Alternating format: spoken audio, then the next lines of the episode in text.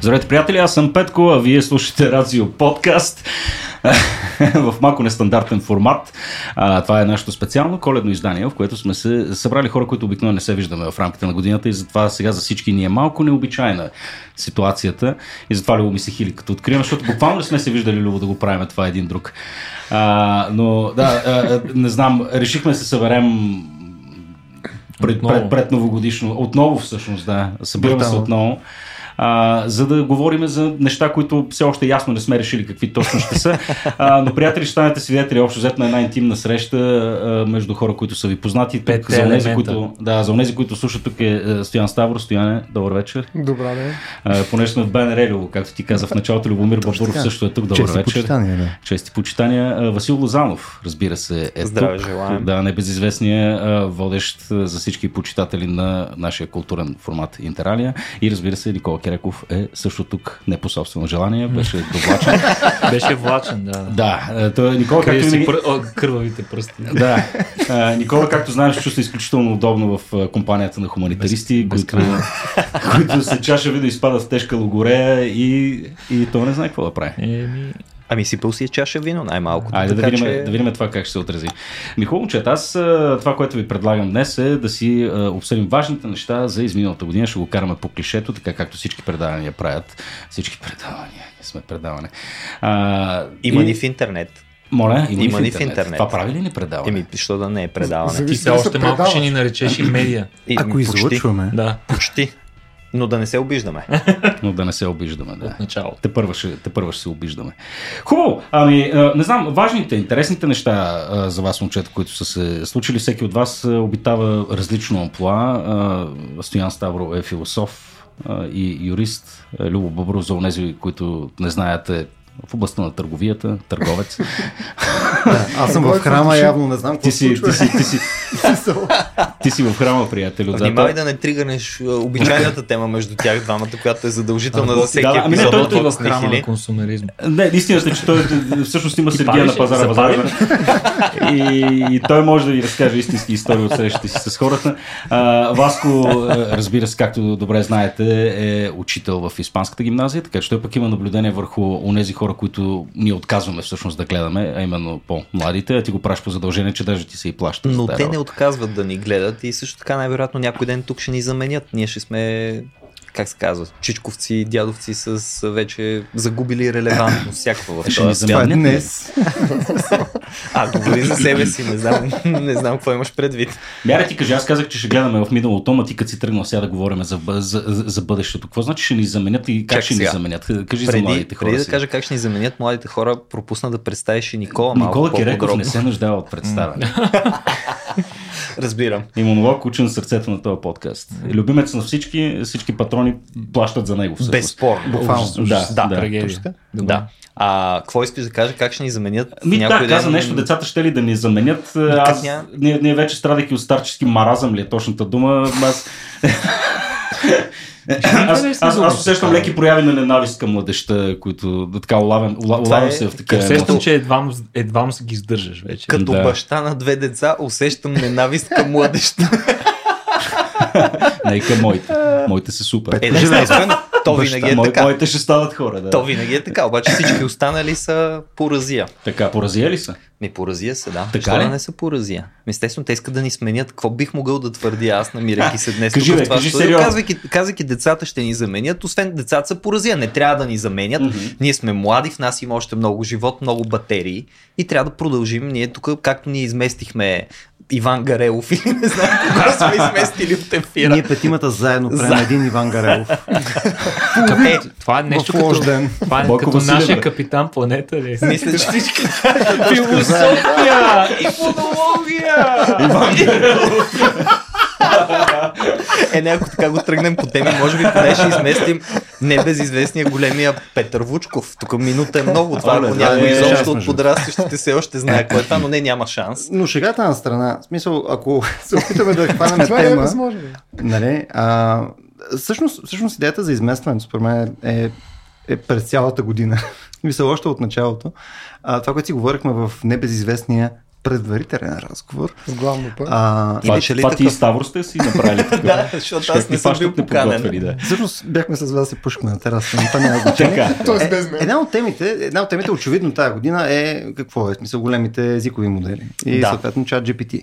И нали, допирателна към нея, очевидно най-баналната тема на, за мен, е, най-вероятно и за тебе, е, че нали, по някое време всички се там автоматизации и прочее в кавички роботи ще ни изместят, ще ни Непременно. вземат работата. Мамата си трака, нали? Нещата Да. са много сериозни. Между другото, знаеш колко домакини вече страдат от загуба на работа заради кухненски роботи и малки прахосмокачки, които Да. обикалят домовете. М. Трябва да има стачка. Това не е окей. Това не е окей. Но това, певам, по какъв начин се, се вижда в момента в училищата? В смисъл, децата притесняват ли, го, притесняват ли ги тия неща или съответно интересуват ли се в момента Абсолютно. от AI? Да, да, да, да, да. А сега, колко се интересуват, не мога да кажа. И като цяло за училищата ми е трудно да говоря. Нали? То даже в София има такова разслоение между някои училища и други училища. Аз съм привилегирован. Испанската гимназия е от по-хубавите училища, т.е. като цяло децата ни или са от много добри семейства, или са супер интелигентни, въпреки не толкова добрите си семейства, а в някои случаи са супер интелигентни и от много добри семейства. Нали, това Не нещо се е, припокрива напълно.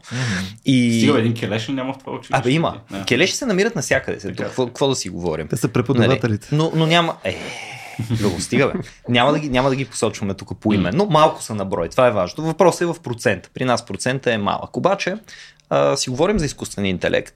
И като си говорим за изкуствения интелект, аз понеже им обещах след този час, че някъде ще намеря страхотен повод в ефир, каквото и да е, някоя статия някъде или някое интервю, така да им зашлевя един лек шамар. Тая година имам 6 класа.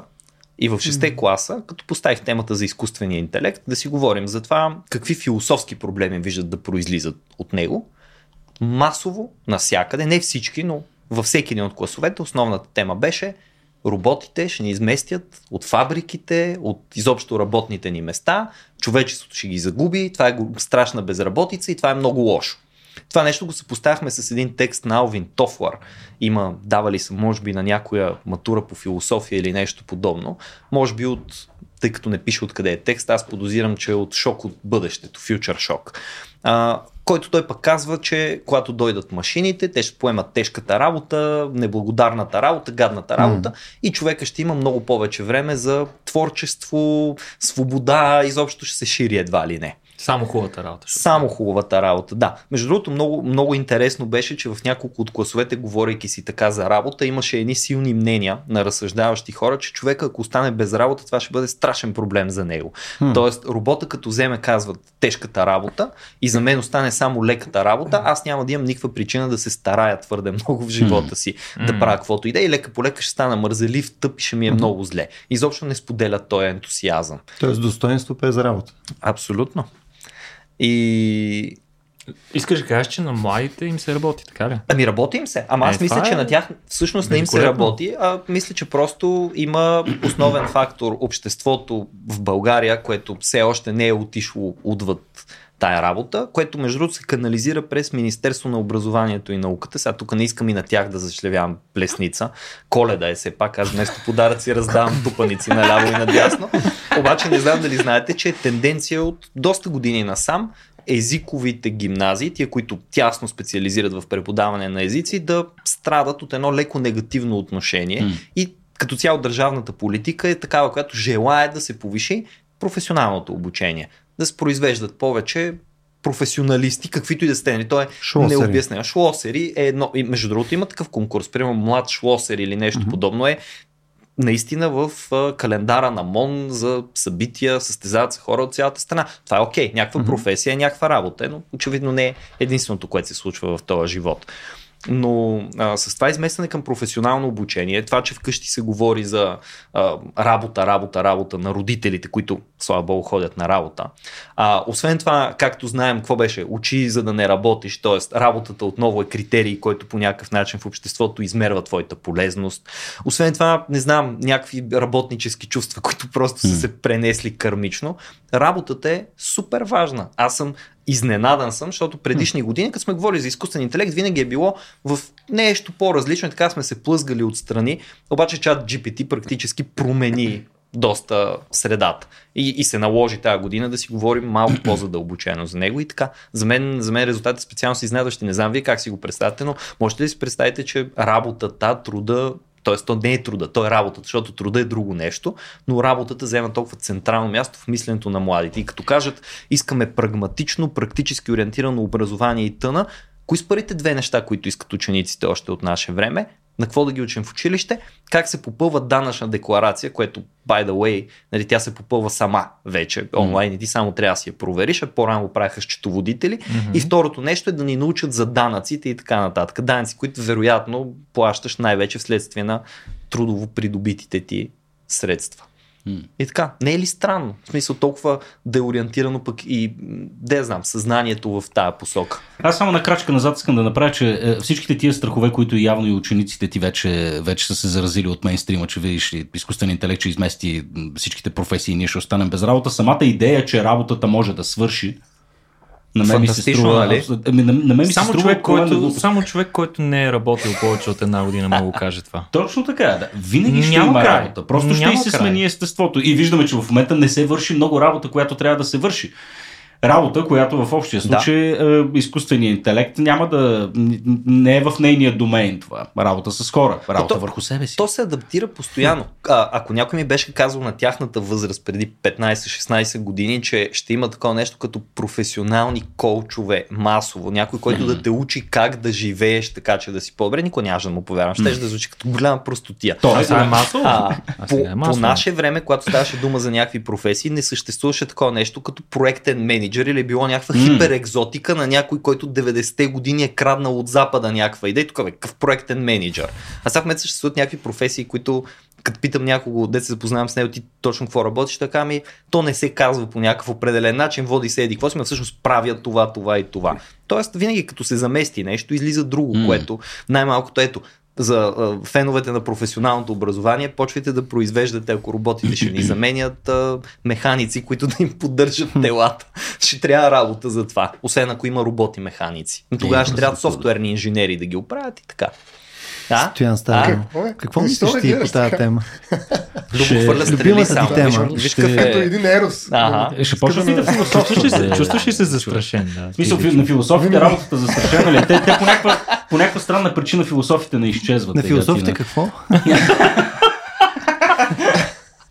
Е, изчезнал вид вече философията. Между другото имаше е, много интересен разговор за това дали трябва, къде го бях дочул с едното си ухо, не, не участваш, защото аз съм твърде агресивен, както винаги. Дали трябва да има държавна поръчка по философия? Мама мия. Защото нали, това било нещо, което човек си прави за себе си. И в този смисъл, защо държавата трябва да го плаща? Нали, тъй като той не е шлосър, Не, той човек няма какво да, да. прави. Нали, Какво прави философ? Какво ще помогне на държавата? Нали? А, и разгражда си долната част от тялото и хората само го хранят. Нали? Да. Така беше. В общи линии нищо не прави. И затова нали, няма държавна поръчка. Беше, така, между другото, беше до- доста интересно обвинение. Така, първо, първо се ядосах, но след това се замислих наистина, че няма как да, из, да утилитаризираш философите, може би. Какво ще стане? Един философ, като завърши, ако не е учител, да речем, какво друго може да е? Ето Военен. ти ще кажеш, нали? Към тебе Ами- ами... въпрос. Има ли смисъл от държавна поръчка за философия? Ами, а, това е, то, това е голямата тема. Аз не исках да влизам в нея, между другото, защото Е, една от държавите, да. Ема, много тежка тема сега. Искате втората тема да е Платон, така ли? Остейте ме за по-нататък. Не, не, не, то, то Защото- въпросът, въпросът е следния. Оставете ме. Да си, Да. да. Да, да, си представим нали, идеята за професионални философи, които да обитават най-различни роли в обществото. Примерно, хубаво ли е да има професионални философи в парламента, да речем, или в администрацията, или в училище, Еми, каквото и да значи професионален да, философ. то това е първото да. нещо, което трябва да се даде въпрос. Какво прави философа? Какво, какво се занимава? Какво учи 5 години той? Даже сега пък имаше и още една, един, една идея за промяна, вече да има магистратури, които не магистратури, а висше образование, които обикновено са бакалаври, разбира се, които да не са 4 години. Нали сега 4 години бакалавър, 5 магистър. магистър. И сега искат да направят бакалавърски програми, които да са от 3 години. Е, т.е. намаляват количеството часове и хорариум. Те накрая ще станат по две минути като TikTok. Да, пускаш едно Един краш курс Краш в. YouTube и готово. Мастър Нали, смисъл, TikTok. Да. Шансът е, че ще научиш повече. TikTok Нали, образование, да, абсолютно. Поне Но- ще внимаваш. Питаха на даже в катедрата дали сме съгласни да стартираме магистърска, а, магистърка, е, бакалавърска програма, която е да е 3 годишна. Мгм. И ние категорично отхвърлихме, особено нали, хуманитаристите. Те па хуманитарните програми, какво правят нали, философите? Дали ще са 3 или 4, те цял живот философите учат те или иначе.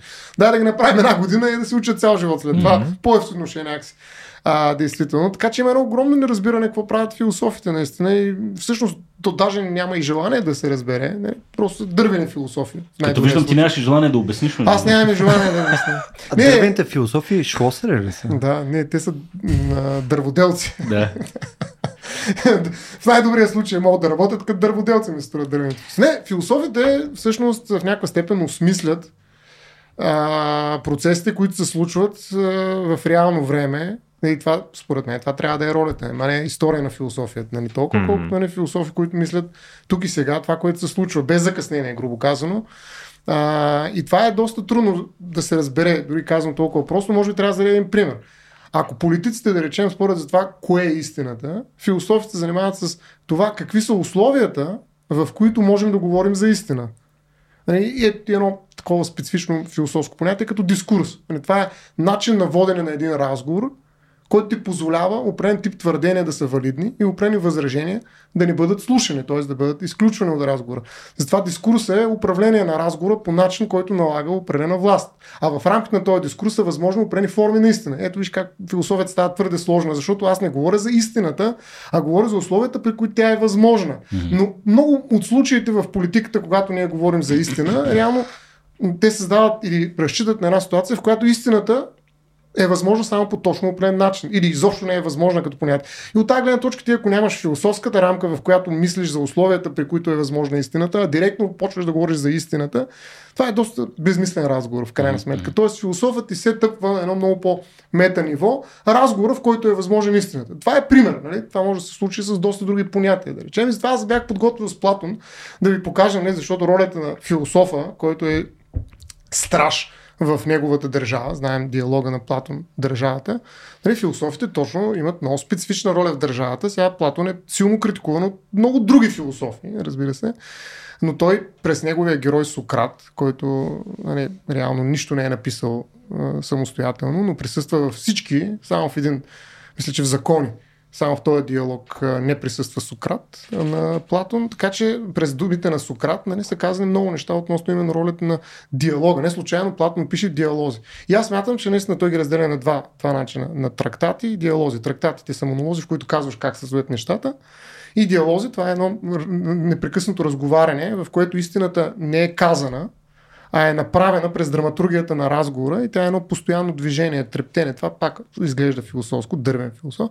Нали, но има много специфична как, логика на тази истина, която се случва като ситуация. Нали? М. Затова винаги е необходим някой друг. Но диалозите му никой не са между двама, между другото. Това е друго любопитно нещо, че винаги участват. Да, има един събеседник, но има и много други хора.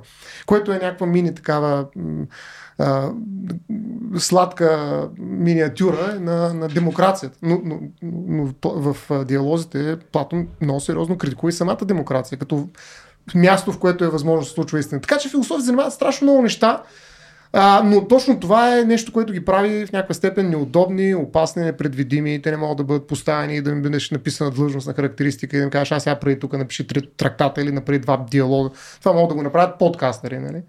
В Vox Nihil го, да?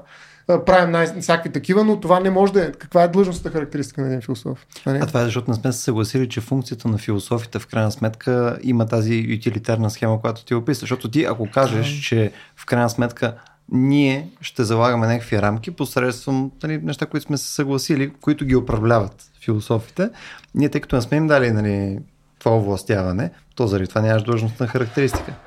Еми, да, па и те няма да се съгласят много от философите. Просто те са твърде, т.е. тази свобода да се занимават с себе си по начин, който преценят за важен, ги прави неуправляем в някаква степен. Добре, но правото не е ли именно функция на философията? В смисъл, ние говорим, че тази утилитарна функция едва ли не не съществува в днешното общество, докато реално правото не е ли точно продукт на На философска работа. То почти всичко в този смисъл в някаква степен излиза към, от философията. Не, тя е била Да. не случайно науката майка. Да. Не, Тя се е занимавала от физика до метафизика, т.е. не една до друга са, не е толкова голямо пространство, но всъщност там е наситено с страшно много специални науки, които след това са еманципирали, са превърнали Да. в точни науки, а пък философията в един момент се изпразна. Една жена, дето ражда, ражда, ражда, ражда, ражда и най-накрая пенсионира. В общи линии това е философията или така поне се гледа на нея. Тя всъщност е много, много повече, но, но, но има едно, как да кажа, нежелание. Между това разликата между също е разлика, която е в различните философии. Да речем Сократ, непрекъснато влиза в спор. Нали, той отива, той търси разговор, има такива съзрецаващи, прямо философско съзрецание, това е книга, ма, айде няма да цитирам нищо от нея, макар че си бях подготвил много неща, но, но за философското съзрецание, нали, трябва, достатъчно ли е философа да си мисли, имаше даже такъв разговор, ти го беше веднъж реферирал. И това окей ли е да си философ и да си вкъщи да си философстваш, си пишеш някакви неща, т.е. да не влизаш в разговор както Сократ. И то, той влиза в разговор не с свои ученици, които нали, ще му козируват в общини и ще кажат колко е велика, с хора, които са софисти. Един Протагор, който нали, го впечатлява в начина, по който се е построил мречета и прочее. Хора, които непрекъснато успорват позицията му. И той непрекъснато влиза. Той е като муха. Нали, философската муха е другото име на Сократ. Нали. Отива и дразни хората. Нали, много патрони, нали, които нали, аз се дразня с тях. Нали. Това е ролята на философа според Сократ. Сократическия метод предполага това да дразниш хората. Нали, но той, дразнейки ги, всъщност провокира нали, така нареченото незнаещо знание, провокира един разговор, в който истината може да стане процес, нали, взаимодействие. И така, да, той има цяла, цяла философия за това какво прави според Платон Сократ, нали, в това, което той описва. Но така или иначе, философия е дразнещ човек. На всичко отгоре, нали, а, той задава въпрос дали изобщо да дразне, това заслужава ли се, което е пък още по-неприятно. Нали? Сега не стига, че ме дразни, ами на всичко отгоре и не иска да ме дразни. Нали, какъв е това път? Нали, смисъл? Така че философия е доста, доста специфично нещо и аз мятам, че е много рядко. Е, защото едно от нещата, които правят софистите, да речем, друг тип философия, е да се харесват. Нали, да се харесват на хората, нали, на общественото мнение, нали, това е ласкаенето. Нали, Философа, който ласкае, е да речем така много ниско пос- построен в рамките на някаква философска иерархия, сократическа, нали, през Платон и Аристотел. Така че трудна Добре, работа. добре да има, има, прави има, ли, има ли философи публични фигури в момента, които мога да посочиш? А, които, които да изпълняват тази функция до някакъв. Има, има. Те са по-скоро са, културни бе? лидери. Ми, има. Има. смисъл, Гого Лозанов е философ. Е, не, не Примерно. бих казал. Мене а, във връзка с въпроса на Петко ми е много любопитно, предвид факта как в античността са работили философите като цяло и каква основна роля и двигател са били те на прогреса. В смисъл, това са хората, които първи и с най-голяма смелост се взират в неизвестното и се опитват да го разкодират, вместо просто да, го, да му придават някакви по-възвишени, такива забранени зони. За тях няма нищо забранено. За мисълта няма нищо забранено, то може да бъде анализирано. И покрай тях, тъй като обикновено плода на, на, на техните усилия и на, на техните интелектуални усилия, анализ и така нататък, обикновено се простира отвъд живота им. Те нямат време в рамките на живота си да изпълнят всичките тези интелектуални търсения, които имат. И затова около тях се формират едни кръгове, едни такива, да го наречем а, последователи или как трябва да се наричат а, школи, школи около философите. В днешно време това като че ли го няма. Няма го това с школите. Няма я тази приемственост, в която всъщност от, от школата на някой философ ти да можеш да проследиш иерархично как се е развивала една идея и буквално от един велик философ отиваш на следващ, на последващ, на последващ. Защо? Къде изчезнаха школите? Как бе, имаш Джордан Питърсън, какво искаш да кажеш? И целият свят е неговата школа, нали? Да. Така. Половината, по-точно другата половина от школата на Жижек. Ами, знаеш ли, има една много интересна тема. Е, тази така. книга, само да кажа, ще отговоря на това и ще, това е единственият цитат. Има една книга, която излезе тая година и бих силно я препоръчал, казва Свободата оценките на Георги Гочев е. Той е преподавател в Нов Български университет и е преводач на немалко текстове на включително на държавата на Платон. А, наистина много, много стойностна книга, сравнително голяма. Тя върви по 8 диалога, но вътре са включени и доста други диалози на Платон. И там има този разговор за това, което ти казваш, нали, че създават някакви последователи. Всъщност не толкова последователно, но понятието, което тук използват, аре няма да ви го кажа от начало, ще видите, ще стигнем до него, ще цитирам от две места, е малко по-различно. И аз съм много държа на това понятие, между другото. Но е да кажем какво е диалогът. Нали, Нещо, което аз бих казал, че ние в подкастите правим непрекъснато. Защото нашия жанр, подкаста, е реално диалог. Той не е трактат, ние не сядаме да пишем нещо в блок нали, където да снесем Точно истината, така. а е правим. Правенето на истината в диалога е това, на което акцентира Платон. Нали, всъщност и, нали, основният герой е а, Сократ. Нали, това е една обществена лаборатория, вижте, в която индивидуалното мнение става колективна, колективно споделено съгласие. Нали. Това е корабът на диалога, се нарича тук. И сега почвам да чета. Диалога трябва не само да разиграва пред публиката всички колебания и трудности в изследването на един въпрос, разбира и подкаста, не само да допуска възможността изследването да се провали, но трябва да построи ус- успоредно с самото говорене един нов колективен субект. Изказваш истината, ето тук нали, как, се, как са възможни условията, в които е възможна истината.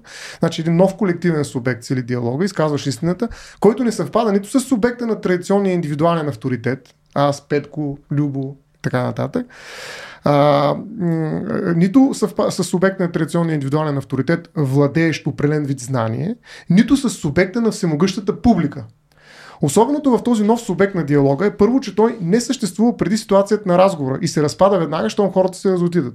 Този субект не е инст- институционален, а времеви и тактически. Той отговаря за решаването на опрени цели, възникнали в ситуацията на говорене. И второ, този субект съдържа авторитет, този на Сократ, който обаче, говори се тук за диалога на Платно, разбира се, Гочев говори, този на Сократ, който обаче подрива последователно авторитетността, като заявява навсякъде, че не знае нищо. Не знаещото знание на Сократ. Като, както и публика, която на свой ред подрива последователно позицията си на публика.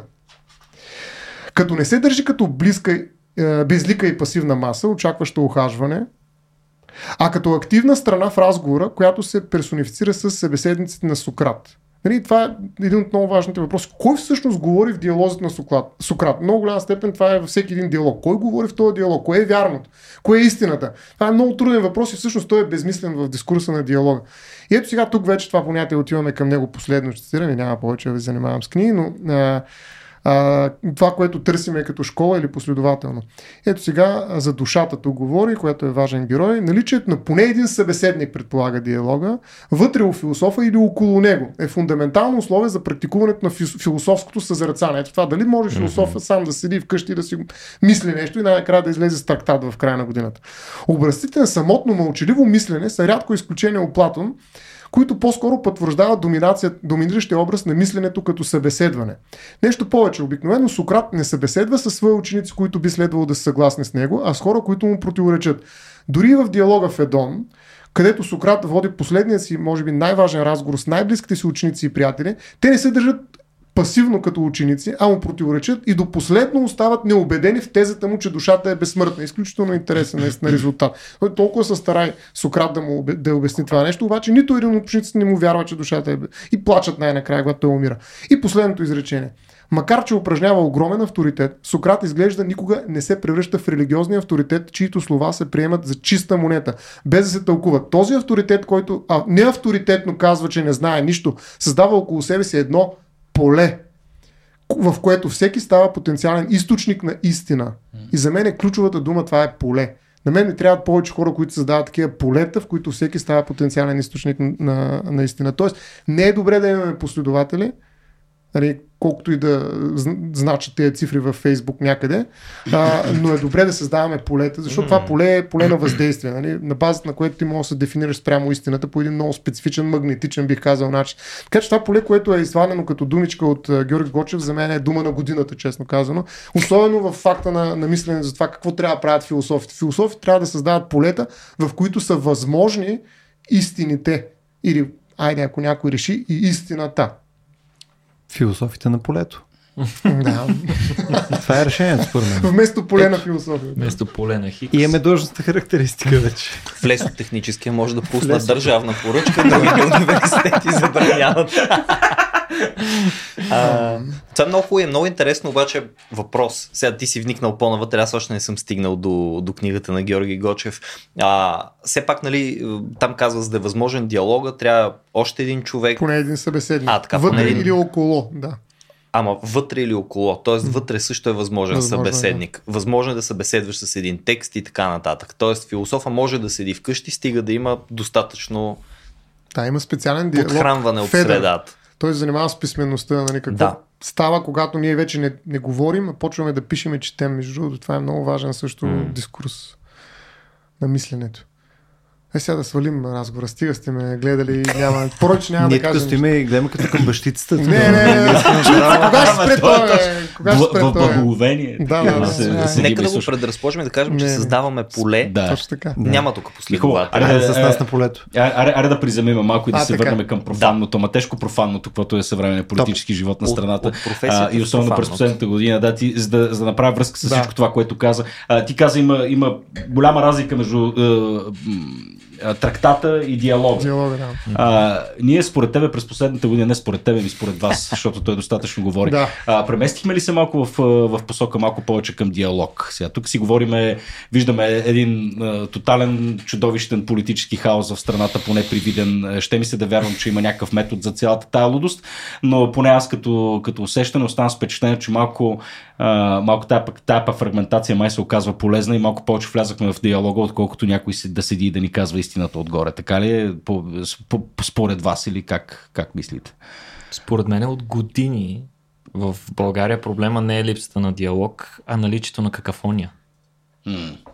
Много гласове. Че що бе то за, за, за последните десетилетия май само един глас се чуваше, па не знам, нали, сега са малко повече че, май. Еми, той, че се чува, чува, но като слезеш на по-низки Тук, нива... да, тук предполагам, не, на мен идеята ми е не да седиме да чоплиме политиката в момента, на мен просто това ми подобри настроението, честно казано, mm-hmm. през последната година, защото усещам а, някаква промяна точно в полето, ако щеш, нали, в, в основи. Сега то има си своите грозни, грозни проявления, чисто естетически не стои добре, гади му се на всеки като го гледа, обаче на мен ми се струва, че някакси основите стават малко по-здрави, защото вече всички, с извинение за израза, всеки е хванал всеки за топките и щат нещата и, а, и почват да говорят и, и, и почват да изплуват mm. някакви истини, и почват да се раждат и някакви по-прагматични решения.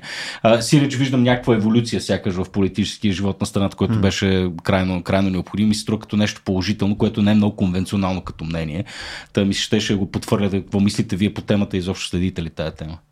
Любо гледа в празното Като за начало, мисля, че има много качествени трактати на депутата Делян Пеевски. Да, Бих казал, да. че всеки път, когато излезе с един трактат, ако трябва да съм Мирлюба Бенатова на тая маса, нали? всеки път, като той излезе ли? с един трактат, всички слушат. Всички О, слушат. Нали? всички И неща слушат. се случват. Светът за мен. А, не, Мухите ако, кацат. ако се опитаме да, да дръпнем малко разговора от конкретно годината и mm-hmm. нашето фрагментално, парламентарно, псевдо мнозинство, Така. а, не с глобка. А, всъщност, според мен, това е по-здравословно. Примерно от това, което виждаме, да кажем, в Штатите. Нали, там, където имаш един полюсен модел, където са буквално е, сините или червените. Или едното или другото. То, да. според мен, е някакъв радикален булшит. И в момента не съм, не съм сигурен това, което ти казваш, дали съвпада с моите наблюдения. Главно, защото не знам как да го преценя нещо. Mm-hmm. Как преценяваш, че е по-здравословен диалога в държавата, батко, смисъл Даже не съм сигурен откъде да започна, за да, за да, за да го осмисля това нещо. Да, в моят балон изглежда, че е малко по-окей, но какво значи това? Мисля, може би чета просто тия хора, където нали, са станали повече и са ми по-приятни през времето, което може би е още по-лошо. А, но според мен, ако говорим за, за политика, някакво разсояване на множество партии, които трябва през съгласие да постигат общи цели, без значение от техните ключови приоритети по-отделно, по-скоро е здравословно. И колкото по-рано започваме да свикваме на това да има някакви мнозинства от хора, които не са ни ужасно приятни, мисля, че дългосрочно е, може би, по-добра идея. Дали това е така в частния случай локално, нямам Е, то е, то е в зародиш. И като всеки зародиш повече прилича на риба и е вмирисан, нали, отколкото... Не, изглежда като абсолютно шичо. Да. Но, но не знам. Мисъл, за принципа съм съгласен. Аз бих предпочел да виждам повече широки коалиции. Това го виждаш между другото навсякъде в Западна Европа. Mm-hmm. Навсякъде трябва да се коалираш с някакви хора, които най-вероятно не би им дал пари на заем за метрото. Нали? Смисъл и съответно да. все пак трябва да мога да работиш с тях. Това е хубав хубав начин, принципно за боравене и с ежедневието. В смисъл има хора, които няма сти приятни, но трябва да намериш начин да се разбереш да. с тях. А, не знам дали това, това е нещо, което помага на диалога, който е междуперсонален, нали, с, примерно на този диалог или съответно, като ходим говорим за- с ледата, за банички и така нататък, или е нещо, което го разгражда. Съответно всички са маскари, всичко е ужасно, виж всичките са влезли там да взимат пари М. и така нататък, съответно аз също ще го направя. Не знам как мериш Да. тия ефекти. Може би има някакви хора, които са, не знам, професионалисти в това, някакви политолози, Мгм. които прямо анализират подобни неща. Нямам идея дали за това нещо има някакъв модел, по който това се изследва и се измерва. Не, бе, то малко, ако, ако трябва да го сведа до малко по-низко ниво история, която вече съм разправил на някой от вас, вероятно, но бях член на ЦИК тук на последните mm-hmm. избори. И съответно... А, може, би, може би най-добрата роля, за да, за да имаш малко по-обективна представа с, с що да. за хора споделяш да. Точно така, да, да, да. И те бях в едно училище в Слатина. Съответно, комисията, както всички знаете, е разпределена по партийни там квоти. Имаш си по един член от, от всяка партия. Аз влизайки в помещението леко закъснял, намирам пет човека, които са абсолютните архетипи, карикатури, на каквото искаш ги наречи, на стандартния избирател на съответната политическа, политическа партия. Ма буквално бяха като нарисувани. Нали, пича от Възраждане ще беше черното кожано якенце с а, гамашите нали, до, до колената, така надъхан, изправен, раменете назад, леко поизнервен. А, съответно, бившия военен с белите коси от БСП, който разказваше история от казармата. Старата седесарка, която е старвала влака при 13 години не знае какво прави вече с някакви други хора. Нали, ДПС, дамата от има такъв народ, която беше с силикон в устните. Бяха като карикатури. Фантастично, аз включително. То е ясно, Петко, откъде е такъв случай. Точно това, да. Е, и аз съответно либерал от квартала, нали, аз съм, аз съм там. А, но а, когато на нас ни се а, наложи да споделяме едно пространство и да работим заедно, тъй, защото се случи един процес по правилния начин, а, ние не, не просто нали, се, се наложи да, да си затворим очите за тия привидно, защото ние малко разсъждаваме повече в естетически категории, ми се струва, отколкото в нещо друго. А, нали, си затвориме очите за тия естетически категории и а, нали, малко възприемем другия като човек, с който трябва малко да поработим. Mm. И за да си свършим работата, просто се наложи да си говорим за теми, които и понеже ни е забранено да си говорим като избиратели, такова, си говорим за политика по принцип, си говорихме за всякакви други неща. А, и да му се навиди, оказа се, че ние сме всички нормални хора и споделяме доста неща, па и даже се харесахме. Аз се спича от Възраждане, накрая mm-hmm. по една пергръдка, бабам. Не, това ми беше, това ми беше мисълта, че когато вече ти имаш едни, едно поле, нали, в което щат не щат хората се срещат и работят заедно, може би пък е тогава изплуват и общите, общите неща, по които те могат работят и разпознават себе си като хора, а не разсъждават от дистанция само в тези естетически категории, в които ние сме свикнали. Изчезва да трайбализма. Да, изчезва, наистина, действително изчезва трайбализма, когато трябва да Те, между другото, много хора казват, че в, народ, в Народното събрание, всъщност в комисии, в такова, нали, когато, си, е, когато камерите не светят, всъщност точно така се и работи. Всички се възприемат като колеги, никой не крещи, а, нали, всички се опитват всъщност свършат някаква работа. Проблема е в камерите, нали, тук точно естетиката, нали, малко. Тър... Всеки има, има една роля, която трябва да изпълни. Та, исках просто да изведа а, нещо, което може би положително, тъй като изпращаме година традиционно. Да. А, аз си тръгвам с добро настроение. В смисъл, изпращам тази година с добро настроение, честно казвам, в този аспект. И, и, и просто исках да го, да го отбележа и не знам вие как се чувствахте в тази, в тази връзка. Та така аз може би съм по-песимистично настроен, mm. въпреки че нали, нямам твоите наблюдения. През моя опит, това, което виждам, Любо спомена балоните. Mm. А, на мен ми се струва, че начините, способите за балонизиране, за затваряне са все повече и повече. Mm-hmm. Много е лесно да намериш твоята среда, твоята маса, твоето поле и да си останеш завинаги в твоето поле, изобщо да не видиш какво се случва в другите полета. Ето, той опит, който си имал като член на секционната избирателна комисия е по-скоро някакъв извънреден mm-hmm. опит. Не, вероятно, дамата от съответната партия с силикона в устните, като те видя, казва, то сигурно тук в чесъл е брада брат продуктите сутринта в брадата и си носи домашен хумус в в кутийката. Mm-hmm. После може да те е харесала, после може да те е забравила, нали? И така нататък. Но колко са ситуациите, в които наистина се сблъскваш с такива хора в живота си и в ежедневието си и ти помагат да си разшириш полето, ако ти самия не ги търсиш изрично тия ситуации. Само, че тук използваш по различен начин думата за поле. Да, аз малко те Полето е различно. твоето да, поле. Защото защитиво. това поле, за което говорихме в момента е невидимо да. поле. То е като магнитното поле. Mm-hmm. Нали? Не мога да си сложа полето в джоба а, или не мога да си подреда поле. Това не е полето, де Любо изпрати философите да работят. Нали? Това не е територия, теруар нали? в предварителния разговор, за което става. Нали, предварителния да, разговор. А, нали, не, е, не е такова нещо полето. Полето е а, и когато влезеш в чуждо поле, твоето поле пресече другото поле, тук все пак има и някой, който може да обясни какво случва, т.е. не се разделя. Няма граница, а има взаимодействие, има интерференция. Тоест има полемика. А. а. Е, Любо, Любо е научил нещо от всичките тия записи. Да, Пускайте така. края на епизода. Така, че... това, бе, това беше идеалният финал. Каст. Пустете рацио.bg на клончета. Така че полет, полетата да. са различни от балоните. Това исках просто да, да, да, да, да, да, да кажа, защото тази употреба го направи малко по-различно полето от това, което... Добре. Добре, съгласих се. За балона полето, става, полето, балона до някаква степен е само затварящ се, а полето е такова, което се отваря постепенно. Аз така го И разбирам. въздейства. И въздейства. Докато балона нали, Ама- ограничава Ема, добре, въздействие, да, Добре, окей, ограничава окей. въздействието на другите балони. Да. Балон има ли дупка? Не знам, помагам ли? Но, много сложно стана Окей, тази ама, ама то полето може да иска да въздейства и въпреки това балона да му пречи да излиза извън него, нали така? Тоест, а балона на един е защита срещу полето на друг, не е ли така? Не знам. Не, не излиза ли така? Някой физик трябва да се. Нали става много сложно. Да, бе, ма гледай, сега, аз, аз, аз да ме пред... о- о- о- Да. Да, извинявай. Не, нищо. Това е просто казвам, че не знам, моите наблюдения не са непременно, че, постигаме такъв по-добър диалог. Да, може би постигаме повече диалог, което само по себе си е положително нещо, защото нали, липсата на диалог или по-малко диалог е по-лошо, отколкото да има повече, Да. но има разлика от това да има повече и да има по-добър диалог. М. Това също е вярно. И сега тук една думичка. Как- Каколог.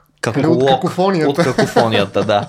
А, не знам, а, тук дори не говорим за физическото съприкосновение, Да. нали, за което не, не, не става просто задължително да се срещат някакви хора. Идеята ми беше по-скоро в това, че а, дори тая нали, въпросна, въпросна сглобка, която нали, носи горчив вкус на всеки в устата по една или друга причина, той те провокира някакси да мислиш за ситуацията е. и да. И да нали, това, е, е, това ти е някакво съобразно излизане от балона. Нали, Защото моят либерален балон, сега като се случи цялото това нещо и хората им се наложи малко или много нали, да, да, да аргументират, да, да, нали, да мислят, да, да защитават или пък нали, да, докато, докато си бяха изцяло капсулирани и те не участваха и седяха отстрани като някакви морални стожери а, и само сочеха, сочеха с пръст, нещата изглеждаха далеч по-лесно. Не им се налагаше да мислят особено. Така е. Сега всичките са вплетени в едно цяло и всеки трябва нали, по някакъв начин да си разсъди собствената си позиция, какво точно мисли и, и, и, и, провокира някакси мисълта да, да се развие да се Чисто променя. политически мисля, че това е полезно като цяло за обществото, защото има едно нещо, което е а, това, което ти казваш, на, наблюдателите, нали? М. Всички са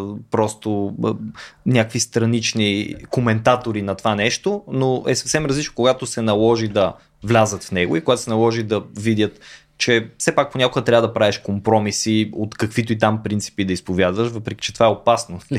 Зависи какви компромиси и колко компромиси и така нататък. И всъщност истинският тест на това дали ще издържи политическата им същност е след като се наложи да преценят кои компромиси са допустими, дали ще успеят да задържат основните си ценности. Да. Така че най-малкото следват интересни времена. Сега дали това е китайските дано живееш Проклятие. в интересни времена проклятия или наистина са Фейк нюз. фейк нюз, точно така. Но, но известно, пословичното китайско проклятие. Точно Дано живееш в интересни времена или са наистина интересни времена, предстои да разберем. М. А Никола, ти как си? Колко леки мигантен начин Да. просто. Не, да аз, аз тук Премине от една тема в друга. Не, защото тук, докато, го- докато наистина говорим за истина... Като на тенис гледа малко. Не, не, е, го- говорейки, говорейки за политика, това, което ние виждаме тук в собствената ни държава и се опитваме да го анализираме, разнищим, разрешим, някои хора просто се отчаиваме, други, включително някои мои приятели, просто взимат решението, че миграцията на юг като птиците или там в друга посока, където Ма не към вятъра, Палестина, вятъра е по-друг. Да, очевидно не към Палестина. А, може да разреши а, другите ни проблеми. Това е един друг по-голям проблем за мен лично, защото ние виждаме дефектите в родната си политика, не виждаме в дефектите в политиката на собствената ни цивилизация.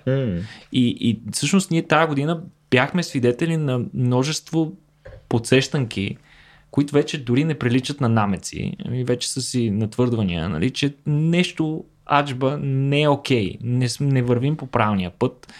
Бяхме свидетели на рекордно количество бедствия, сега тук има хора, които ще ми скочат на главата, ще кажат его, поредния затоплист. Нали, е, За топлисте нещо. за топлист, за топлист е нещо, да. А, а, смисъл, сигурен съм, че на планетата е имало времена, в които е било по-топло. Знаем с абсолютна сигурност, че Антарктида и Арктика някога са били покрити с гъсти гори, т.е. е било доста по-топло от сега. А, но вероятно тогава нещата около екватора са били по-различни. Не, оставаме на страна това смисъл, защото ще се вкопая в нещо, което не съм съвсем готов да посрещна. Но по-интересното ми е, тъй като много отворихме темата по посока на мислене и без цитиране на факти, е така чисто свободно, който всеки си казва личното мнение.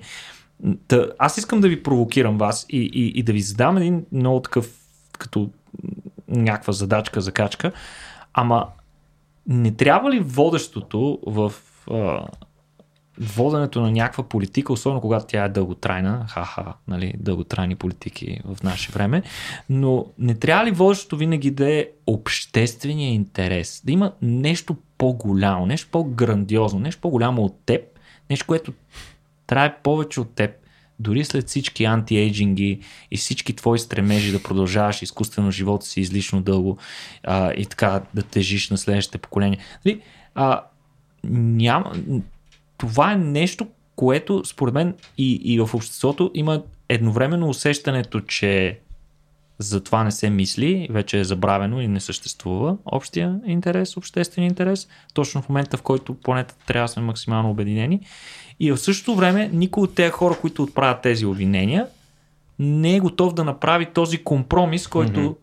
Васко каза. Компромиса, който често е свързан с болезнени последствия за всеки един от нас, но понякога трябва да се направят. Мисъл, къде е обществения интерес Ами, и кога ще сме готови на за да го компромис? адресирам първи. Защото то е директно свързано с Платон. Между другото. Най-просто толкова- е малко Платон. Всичко е А, бележки значи по виж мнение сега, на Платон. на-. Аристотел. На Аристотел, Платон е съвременното USB, съвместиме с всичко. Не, между другото, очудващо е как преди Дори 2500 години хората са задавали същите въпроси. Да, може би не в контекст на глобално затопляне или климатични промени. Затова затопляне го махнаха, защото не става просто само за затопляне. Мгм, Точно така. Mm-hmm. Тези затоплисти не знам какви са точно, но а, Платон се задава точно този въпрос, между другото. Нали, казва, и когато са го питали в неговата държава, макар че той създава две различни държави в държави, в а, единия политеята е държавата и в диалога, който е за законите, има два различни модела, по които строи а, полиса държавата, но а, те са му задавали въпроса, добре, де, ако ги разделиш всички хора на стражи, на войници и на занаечии, а, и ги сложиш и ги натъпчеш, така да се каже, в техните а, роли, те няма ли да... Дали ще са щастливи? Няма ли да са нещастни? Няма ли да дали ще са щастливи? Той казва, мен не ме интересува дали те ще са щастливи. Важно е града, полиса да е щастлив. Е, така че той страшно много акцентира върху това общо благо, върху това публично пространство, в което е възможно доброто като Ейдос. Нали, това е мета Ейдос даже, т.е. това е една специфична негова Идеал. понятие, да, идея, да, която съществува по-силно в невидимия свят, отколкото нейните образци. Абсолютно. Така че за него това е изключително важно, нали, да, че той не се интересува от щастието на отделните хора, а се интересува от щастието на цялото. И затова разговора, диалога създава именно такова щастие. Вътре може някои, почти всички да са, как да кажа, нещастни, но е важно щастието на цялото. А, разбира се, това нещо е е най-слабото място на Платон, между другото. Тоест, цялото това нещо, което ти задаваш като въпрос, има поне 2500 а, философска история години. А, и, и има страшно много отговори. Първо, нека прочетем, разбира се, идеята на Платон, което е огромно количество, разбира се, 30 и кусур диалози, нали, са 10 000 страници. Не знам дали са 10 000, но може би 10 000. Не, няма 10. Но така или иначе, а, нямат. А, така или иначе става просто много голям текст, който трябва да го прочетем, нали, ако искаме да тръгнем да видим тази генеалогия на идеята, което е почти невъзможно. Нали. Кой ще го прочете? Има TikTok, Facebook, ChatGPT. трябва да се врати. Нали. Чат GPT, да, в един момент ще разбира много повече от Платон от много хора. Да. А, в един момент той, български език ще изчезне, чат GPT ще е единствения, който ще го говори най-вероятно. Да, така че аз съм малко по-черноглед, нали. А, но а, ще кажа само едно, как да кажа, тук ще съм либерален, може би, едно възражение срещу Платон. Защото Платон каза това, добре, дайте да мислим за общия интерес. Аз съм бил нещастен, аз трябва да се откажа от днес, от а, 15, двете коли трябва да имам една или пък трябва да отида на градски транспорт, да го направя в името на обществен интерес. Не? Да се откаже даже от знанието, от любопитството. Платон казва, а, ако ти си занаечи, обаче искаш да станеш философ, ми няма да станеш философ. Що? Ми заради общото благо. Нали, ще си въздържиш любопитството, няма да седнеш сега да завършиш една втора магистратура по философия. Ти ще се занечия. Това трябва да правиш. Това е важното, нали, за да им, го има общо благо. А, така че той е бил обвиняван по много в тоталитаризъм, в авторитаризъм, в насилие. Но има един разказ за тези, които напускат Омелас. Знаете ли го? Урсула Легуин. Да. Да, много хубав разказ. Уникален разказ, защото той е според мен е в сърцето и това ще, ще спра наистина, че а, там има един град, който по същия начин като полиса, разбира се не толкова политически, но има един град, в който щастието на хората зависи от това едно момиче в, един, в едно подземие да бъде затворено и в някаква степен да бъде нещастно. Мгм. И всички знаят, че щастието на града се крепи или се базира, основава на нещастието на едно дете, затворено в подземието. Нали, за Платон това не би трябвало да е проблем. Нали, при условие, че очевидно нали, сделката е добра. Е, Всички в града са щастливи, целият град е щастлив, само едно дете страда в едно подземе. Да, обаче има страшно много хора, които напускат Омелас. Напускат го. Тоест, те не искат да живеят в град, в който някой страда.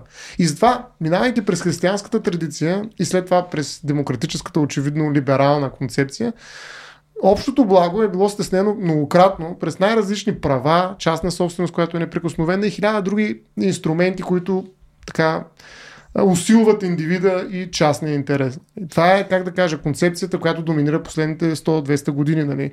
и е успяла да се наложи в една битка между Запад, Изток и всякакви други блокове, политически и проче. А, лошото е, че сега този, а, това махало, което се удря към индивидуализма, няма на практика м- адекватна корекция. Тоест, общото благо, което ти казваш, аз го разбирам по този начин, не да дойде нали, да направи всички или някаква част нещастни, а по-скоро наистина да, да балансира нали, тази много силна идейна а, пружина, която в момента върви към индивида и към индивидуалния интерес. Защото mm-hmm. това е бил инструмента, с който такива огромни империи и монархии, които са правили каквото си искат с полениците в общи линии, са били овладяни в някакво политическо пространство, което диалога е станал отново възможен, защото, нали, пак казвам, между гръцкия полис и сегашния модерен град стои една много голяма епоха на е, е, първо е, е, на тъмните векове, някой ще каже на средновековието, но след това идват модерните с е, просвещението и така нататък. Така че бих казал, че работата с обществения интерес е много важна, но тя крие в себе си един много лошо капан.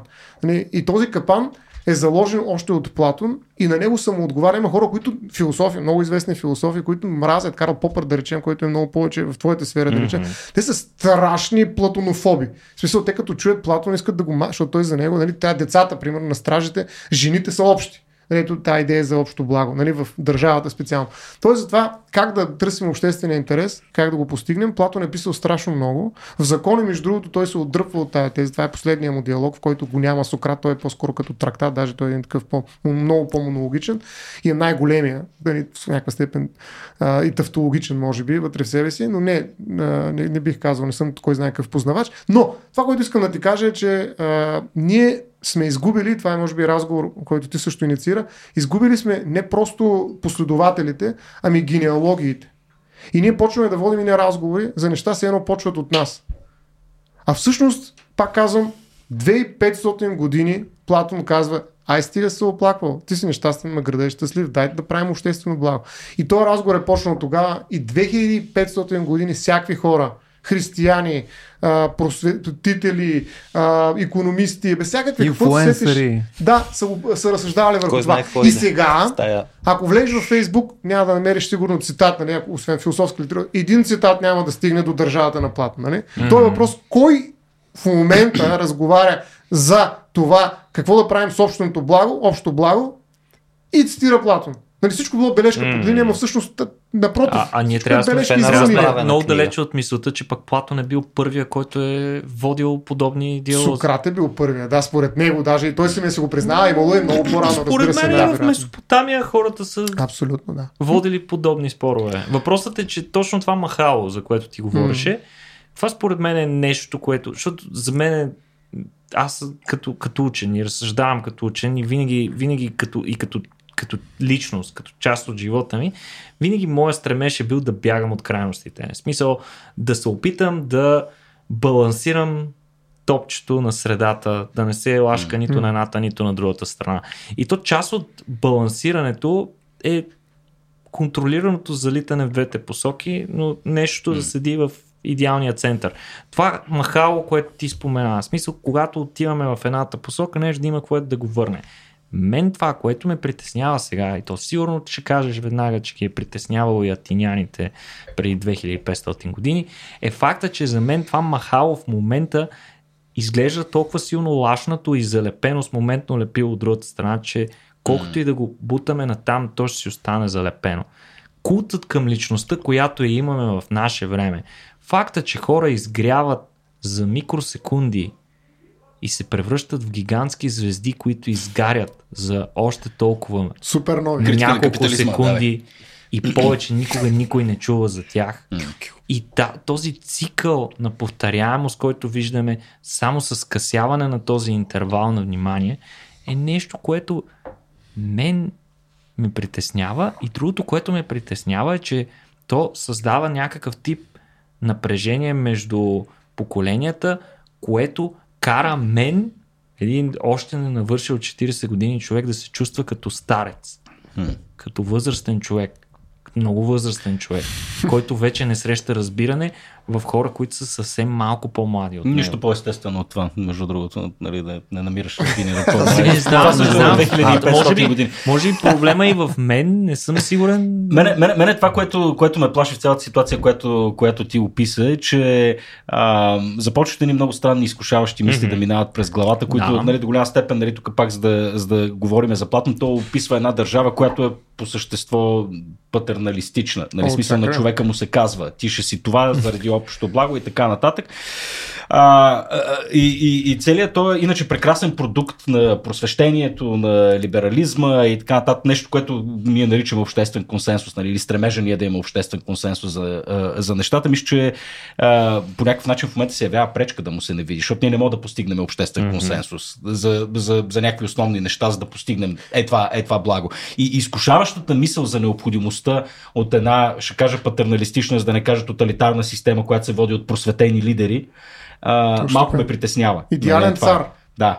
Нали, А, и, и, това, и Тиранен. това е, почва ми се струва едва ли не необходимо да му се не види. Защото нали, толкова сме се забатачили в това и толкова не можем да се съгласиме за, за елементарни работи, че това ми се струва наистина Чувството необходимо. консенсус, Е, мен това ме плаши. консенсус в свят, при който има такъв невероятен култ към индивидуализма, към личността, е много труден. Да, да. Четете Платон.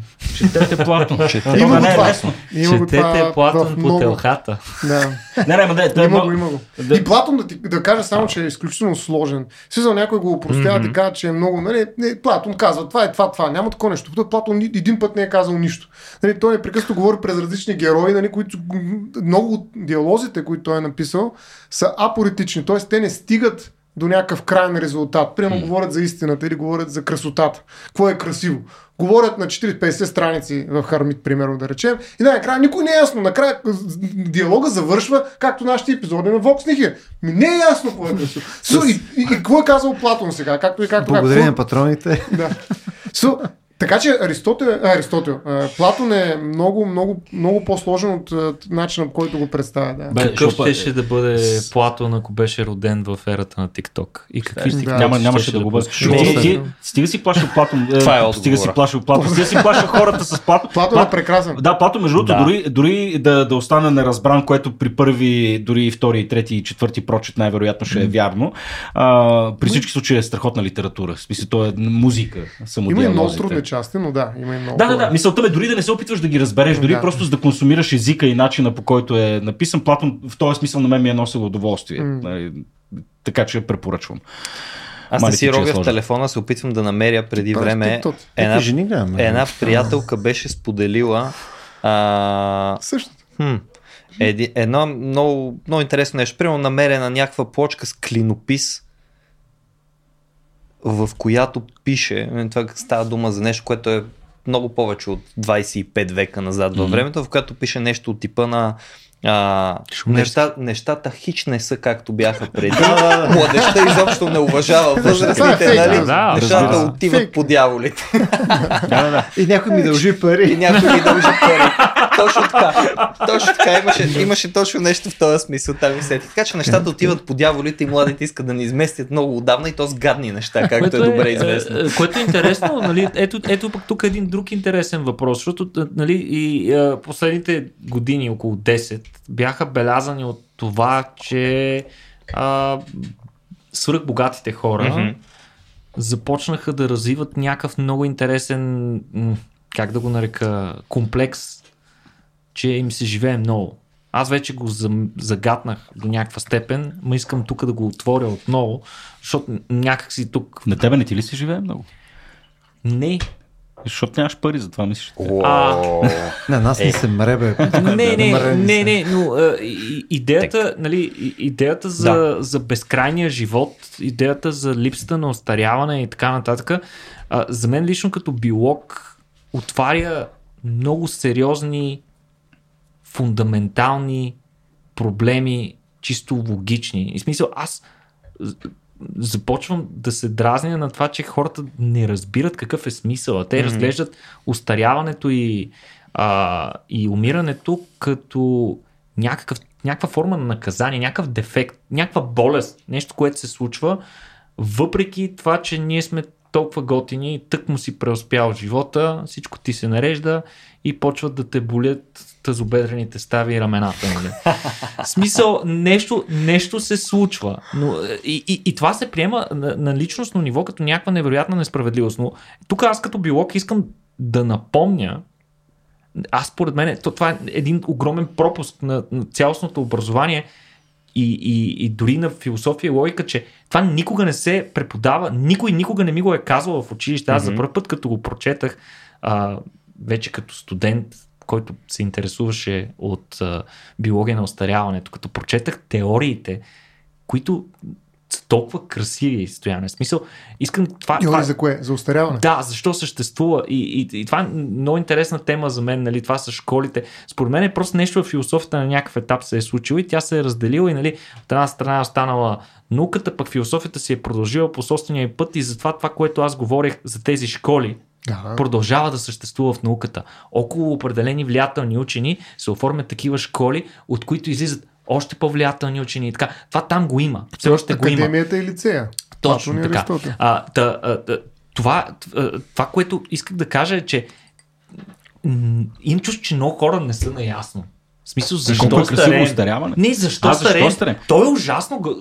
Аз съм едновременно, нали, е, не искам да живея вечно и едновременно съм геронтофоб. В смисъл, М. даже скоро водихме подобна дискусия в Дискорда. В смисъл, аз е, се ужасявам идеята, че ще остарея. Ужасявам се особено от е, концепцията, че аз няма да мога да контролирам толкова добре, колкото сега, нито тялото, нито съзнанието си. Това за мен е една ужасяваща мисъл и аз ме ми се иска нали, да имам един такъв независим наблюдател, някакъв изкуствен интелект, който аз да вземем едни тестове, да правя всяка година и изкуствен интелект да ми каже пич, почваш за даунхил. Нали, нещата започват да вървят на зле, а, влушил си с сей колко си точки, а, ако тази крива следва моя модел, след тези колко си години... То това не се ли случва профилактичен преглед? Няма, ами, няма такива прегледи. Та, Но- между, другото- между нашите слушатели най-вероятно го усещат вече. Да. се виждате тая крива. Да, ако, ако, съдим, ако съдим по аналитичните данни За нашия подкаст. за нашия подкаст, да, и хората, които, хората, които ни слушат. Но, но тук, тук да се върнем, нали, вие знаете ли, знаете ли по същество Да, кога бе, Никола, индивидите започват да стареят? Кога? На 30. Кога се появява старението в биологията? О, мисля, че преди това. А, 20. 25. 30 Още казвам. като се- 30 какво? Години? Не бе, Какво имаш преди? биологията. А, Кога, биология. кога, кога живите организми почват да стареят? Като кога се е появило в еволюцията? Защо? Аха. С пола. Не, не. Точно така. С появата на Старенето пола. се появява с секса. Нещо Е, хубаво срещу нещо лошо. ниска цена е Компромисите, за които си говорихме. Ниска цена. е. Винаги. Но, но идеята, идеята на, идеята хора на, на, на стареенето, което завършва с смърт, е толкова проста и красива. В смисъл, идеята е непрекъснатата промяна. Нали, всички сме чували познатия израз, че единственото константно нещо е промяната. И тази промяна е нещо, което живота, за да оцелее толкова милиарди години, за да се развие само милиард години след като планетата се образува и е била една топка Само- от лава и от ужасящи експлозии, била ужасно негостоприемно място и въпреки това той се е развил и години, нали, милиарди години след това той продължава да се развива. Нали, а, цялото това нещо се случва с простия алгоритъм, който кодира нуждата от оцеляване, нуждата от оцеляване. Това е най-важното и за да го постигнеш това ти трябва да си много адаптивен, да можеш да се адаптираш mm-hmm. към бързо променящите се условия. И затова секса ни дава тази възможност, при която се комбинират белезите на няколко индивида, при които нали, ти а, чисто статистически се надяваш, че те ще се комбинират а, добри и лоши белези. Не, в еволюцията няма добри и лоши Да. белези хора. В смисъл, това, е- това е една иллюзия, която е, е, пресъздава и теорията на Дарвин и концепцията за еволюцията по много погрешен начин. Всъщност има белези, които са подходящи в дадения момент и имаш огромен резерв от други белези, които можем да наречем недостатъци днес, които могат да бъдат придобивки утре. И ти този багаж, mm-hmm. този чувал трябва да си го носиш непрекъснато. В момента, в който се появи нещо а, форс-мажорно, ти да имаш какво да извадиш от този mm-hmm. чувал. И сега, понеже аз също се задълбочих в някакви философии и се връщам с чисто практичен пример, идеята на остаряването от една страна, може би най-важната, е ние хората, особено родителите, да не се конкурираме с децата си за ресурси. Това е едното. Имам две момчета, ще остана гладен. Да. Това е едното. И другото важно нещо ще е, че поколенията трябва да се сменят, защото дец, нали, следващото поколение носи по-различни гени, по-смесени, т.е. съответно mm-hmm, по-разнообразни и те са до голяма степен имат потенциала да се адаптират по-добре да. към промените. И другото важно Не, нещо, на британското семейство. тук леко да подхвърля нали, една ръкавица пък към Стоян, трябва да има нужда и от смяна на идеи. Има нужда от смяната на идеи. Само преди, преди той да е взел ръкавицата, е да те е плеснал през лицето с нея. В смисъл, ти отправи едно обвинение към, към хората, че... Не, не, не към хората, генерално. Просто да, да, да, не се разбира концепцията за смърт. Смъртта. Ма това, че, ма това, че аз То разбира... живот не е ваш, бе, хора. Да, бе, да, обаче, обаче ти на мен ми вменяваш не леката задача, аз да. с рационални аргументи да преборя един еволюционно придобит жестоко силен инстинкт, да. който е за само съхранение. Аз, аз го разбирам. Каза Петко като шебек. Да. Да, аз го разбирам. И тук, и тук според мен, тук пък идва мястото на, на културата и на религиите. Те са и точно в момента, е, да, да. те да балансират. Е, да ти... Монке. Да, да ти кажа, че ще живееш вечно, да изрекат една лъжа. Ай. Чакай сега. Ай, чакай, че, е, чакай, говорим за ръка. Чакай, чакай, Чекайте, чекай. Та идея от толкова с древна, да, доста по-древна от еволюцията всъщност. Ще кажа като еволюцията, ама еволюцията е идея, която кога го? Преди 200-300 колко години стана? Не би 1800, не, беше 15. Да, така. Коя да, Примерно, да. Да, а идеята за вечната душа, от кога е? Нали, бих казал, доста по, по-голям е срока, в който има тази идея. А, да. Минимум Сократ. Минимум. нали, трябва да имаме, трябва да имаме минимален, минимален стандарт. Прак. Това, че, да това че знаем и за по-назад няма значение. Минимум от Сократ е достатъчен аргумент. Надолу не слизаме. Безусловен базов не, Сократ. Не просто, пре, не просто преразкази, а преки свидетелства. Абсолютно. така че, да. Не, идеята за вечността, която е, бих казал, много по-мощна, отколкото на идеята за безсмъртие, е и много по-стара и древна, отколкото идеята за еволюцията. Да. да речем, една от причините, поради един друг вече трябва да вкараме философ, който е също толкова велик като Платон, това е Аристотел, и неговата телеологична представа за света, нали, смята, че всяко нещо има някаква цел, която трябва да покрие. Това, което ти казваш, точно mm-hmm. обратното, нали, че човек просто е една случайност, ако се адаптира добре, ако си носи раницата с гени и пък нещо, пък поколението му ще избрат там от 20 деца 15, но другите 5 ще успеят, те пък ще имат още по 20 и така нататък. Нали, мисъл, няма цел, няма нищо, просто тук фърляне са, така да се каже, семената, да видим какво ще стане. Нали, зара се върти, как ще падне, никой не го интересува. Даже нали, един толкова чуж свят, той е не човешки свят, нали, света на еволюцията е изключително неблагодарен, бих казал. Нали, не само, че живота не е мой, нищо не е мое тук. И оцеляването не е мое, нищо, всичко е нали, най- най-добрият случай, гените управляват. Нали, в една книга, която знаем, че е преведена на български язик. Нали. Машина но, за гени си стоя, нали? Да, но в крайна сметка нали, това е положението. Ще един mm-hmm. толкова нерадостен свят, че аз не знам как а, някой може да живее в такъв свят. Нали. Докато ние имаме нали, в историята на идеите много, много по-различни различни представи за това и Аристотел казва, че всъщност всяко нещо си има някаква цел. Нали, някой ще каже нали, да, да, да, стигне до доброто, което е есенция, сила. Какво, какво показваш ти?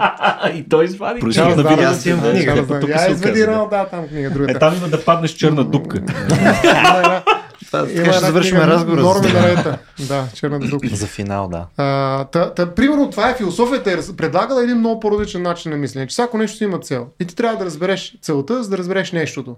Това е неговата същност. И, така че всяко нещо, което помага на това нещо да постигне своята цел е добро и справедливо. Най-ма много грубо казано. Аристот. Mm. Между той е автора, който говори за тази мяра, която ти каза, между едната крайност, другата крайност, как да намерят точното. Аристотел е това, mm-hmm. на мярата. И той всичките му добродетели са по средата на точно такива Само да вмъкна нещо, в смисъл, да. теоретично по начин, по който все пак Никола говори, нали, а, ако ние приемем, че няма първичен целеполагащ, нали, там възвишен човек или не човек, или над човек, или под човек и така нататък. Реално, нали, хората имат цел. Нали, целта е оцеляване. Да, да. Тоест, Ти имаш мисля, заложени Тогава цели. да умираме. е, идеята ми е, че нямаш... Е, не, то Не, не, на е оцеляване на не индивида, умираме. ти имаш Не, нито оцеляване на гените. Кой е успял в тази цел? Ако това е това, Гените. наистина цел. Е, нали, уж на човека беше цел. Не, тебе- аз заради това казах, не, не. смисъл. В тебе Ми, има гените един дребен чингис Гените. там. М, Гени? Еми гените, да. И Ти живееш, ти живееш. Ако това... Много не, добри, не, батко. Не Еми, бих казал. Ти си това е продукт на, персонализация. ти си продукт гени. на хора, които са Все едно да оцелели. кажеш, че скалите са оцелени. Нали, смисъл, има една, как да кажа, а, това е разказ, който изказва историята, а, науката. Аз нямам нищо против този разказ. Имам проблем, когато той стане иерархически по-добър от разказа за вечната душа. Мгм. Нямам представа, нали, кое от двете е вярно, честно казано. И в някаква степен се опитвам да ги държа и двете, защото това ме обогатява повече. Мисля, mm. предпочитам да живея в два свята. Нищо, че това може да изглежда и шизофрения понякога. Но никога не бих си позволил да сложа нито едното, нито другото. Бих казал просто, че едното, и пак казвам, е много по-силно обработено, макар и наистина за много по-дълъг период за душата, идеята за вечността. Не безсмъртието, вечността mm-hmm. като понятие, като, как да кажа, като състояние на Вселената. Той има и физика, има страшно много философи, които се занимавали с физика на вечността включително. Нали, това е състояние, в което нали, всичко същество няма време реално, но начинът по който нашата субективност човешка работи с вечността е като влиза през разреза на настоящето и създава проекции назад и напред в минало и бъдеще и създава един разказ. Така може да се обясни наратива, който нали, е нещото, което ни помага да, да възприемем вечността като концепция, която е отвъд нас. Някой може да разреши в един момент, че става въпрос за квантово състояние, е бла-бла, има и такива из- изказвания. Нали, не, не ми е нужно нали, да вкарвам квантова физика в това или пък еволюция, за да разбера или да се опитам и да ми е приятно и да се радвам, че живея в един свят, в който мога да говоря за душа. Разбираш ли? В крайна сметка това е един разговор, какъвто е точно разговора за еволюцията. И аз съм ти казал много пъти, че аз не харесвам Дарвин, да речем, макар че е много добър. Нали, той самия е имал много противоречие. Той нали, самия казва, може би, за да все пак да ласкае на религи, ре- религиозните стражи, които са го гледали докато пише нали, това, което пише. Нали, че той, че Бог е там, нали, за Дарвин няма спор, че има Бог някакъв. Нали. Но а, по-скоро а, Маргюлис бих, бях, бях ти казал и смятам, че това е биолога, който се занимава с... А, а, добре, чакай. Те трябва на детето му се вземат играчките. Да, Да. точно така. А, а, Маргюлис се занимава точно с една а, биология на, а, на, а, на симбиозата, на, на, на различни същества, които оцеляват заедно. И това е холобионта. Е, Тя, тя казва, не са, те не са оцеляли, защото са конкурирали помежду си. А конкуренцията е била начин, по който си взаимодействат симбиотично, така че да оцелеят заедно. Така че живота е работил чрез взаимопомощ, нали? а не чрез конкуренция. Ето ти един друг разказ, който изцяло нали, запазва своята биологичност, т.е. в кон- концентриране в науката биология, извън философията, който дава съвсем различна интерпретация. Няма един текст, сериозна книга на Маргюлис, която да е преведена на български язик. Нито един текст. А всъщност тя се занимава заедно с Бруно Тур, нали, това, което ние сме си говорили в Вокса за на холобионтите, за това, че всъщност има само един жив организъм и това е критическата зона, нали, в която, критичната зона, в която, важно е критичната, не критическа, това е базик, Това е критичната за- на зона, в която живее, да. съществува, съществува живота. Да. И Да, то е едно. Живот е живот, смисъл Да. един вид. Автотрофен е. Биосферата, е- да, да, Да. това, това вече Да. доста се говори Еми, за това разбира- в интерес на истината. И тук отново, нали, е, Да. още едно прехвърляне, нали, виж как вътре в самата така наречена фундаментална наука, Ма разкази. философията продължава да Не, живее и тя е необходима. но тя е тя е необходима. И, и много често нали, хора, които се впускат в малко по-смели такива, биват обвинявани нали, от колегите си. Нали, е, е, ти нали, вече отиде към, към философия, но всъщност това е начин за прокарване на, на, на нови идеи. Аз съм идеи. абсолютно съм съгласен с, с теб за това, за съществуването на някаква цялост, че екосистемите нали, са толкова тясно и взаимосвързани индивидите вътре в него. Това са идеи, които, между другото, Дарвин не можем да го виним за това, просто защото той все още не е имал, не е имал толкова големи наблюдения. Нещо, което малко хора знаят и, и което а, често е голяма изненада, е факта, че теорията на еволюцията не се е зародила нали, само с а, Дарвин. Той е стъпил на някакви идеи и не е спряла с него. Идеята за еволюцията продължава да се развива и в наши дни и да се подобрява. Еволюцията такава, каквато я знаем днес и я използваме като епитети, сравнения, метафори и така нататък, Дарвин нямаше да я познае съвсем. Ще ще кажа, абе не е точно така. Но нещата се развиват и точно това, което трябва да, да гледаш за мен пък е ултимативната цел. Да можем ние да го възприемем това нещо, че ние сме част от нещо много голямо и общият обществен интерес всъщност представлява това голямото. Не е нашето племенце, не е нашия квартал, нашия квартал, нашия вход, нашия етаж, защото другите са гадни и не си плащат асансьора. Къде съм аз в това, Никола? А, така. В смисъл, Живота това е етажна собственост. Да. Какво тук значи някаква си личност, ако всеки ще казва случайни реплики? Не са случайни, очевидно. Да. Е, не са. Но каква е тази ултимативна цел? Ти каза абсолютната цел. Коя е тя? Пак се връщаме Еми, на целта, която и го каза по-рано и с която ти продължаваш да не си съгласен.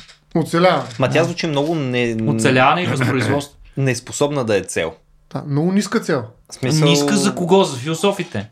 Те обличат първичните си хора. желания в някакви... За повечето хора. Питай, питай. Айде да направим следното проучване, социологическо, ама сериозно. Между... Нали? Каква е вашата цел? сериозно. Смисъл, наистина да го пуснем, примерно, в а, някъде. Не знам, не, това, това не е сериозно, но както и да е. На шишман. Излизаме и Питаме, който от не, питаме каква е вашата цел. Отговор Да. А. Оцеляване. Отговор Б. Въз, а, размножаване. И оставете свободно проем да видим какви други цели ще се сложат. щастие няма ли да сложим Не, някъде да, там? да, може, ама така ще въздействаме върху отговорите. Аз към пълна свобода. Да. какво значение има? Какво ще Да видиш колко. Ами, хората? ми, никой няма да сложи А, тази ако цел. трябва да си обективен, нали, трябва да го пуснеш Е, и да, в зоопарка имаш- това проучване. Ми... Ти имаш някакво там, Там също няма воля изявление, да но имаш и е нещо, което те движи и отвътре. Няма да е Независимо от това, какво котката мислиш. си, какво ще ти каже? Това е един Няма допълнителен... как да Няма. Тя няма цел.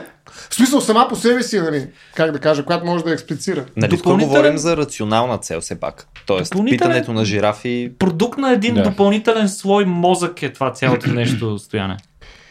Еми... Който чисто Да. съвпадение, че сме имали нужда другото, от него. Аристотел по-скоро възприема целта точно по този начин, по който ти я възприемаш, т.е. като обективна цел, а не това, което аз се опитах тук малко да го а, направя, нали, го профанизирам, нали, каква е вашата субективна цел. Всъщност целта действително е нещо, което обективно съществува. То е нещо, кое- което се стреми живото, съществуващото и не само. Нали. А, и в този смисъл, да, целта може да не бъде осъзнавана. Нали, каква е целта. Но а, разговор за това каква е целта е воден. Между другото и при Платон го има. Нали, точно какъв един град, той е за идеалния град в държавата. Казва, този град какво трябва да направи? Да задоволи основните индивидуални нужди на човека или трябва да направи нещо повече? И той задава, какво е това повече? Защото ако това казва един много мизерен град е, с град, в който задоволява основно храна, размножаване, това, което казваш, ти оцеляване. Както виждам, ние, ние сме се събрали примерно в един град и този град е модерен, тогава, когато ние си поставим доста по-големи цели.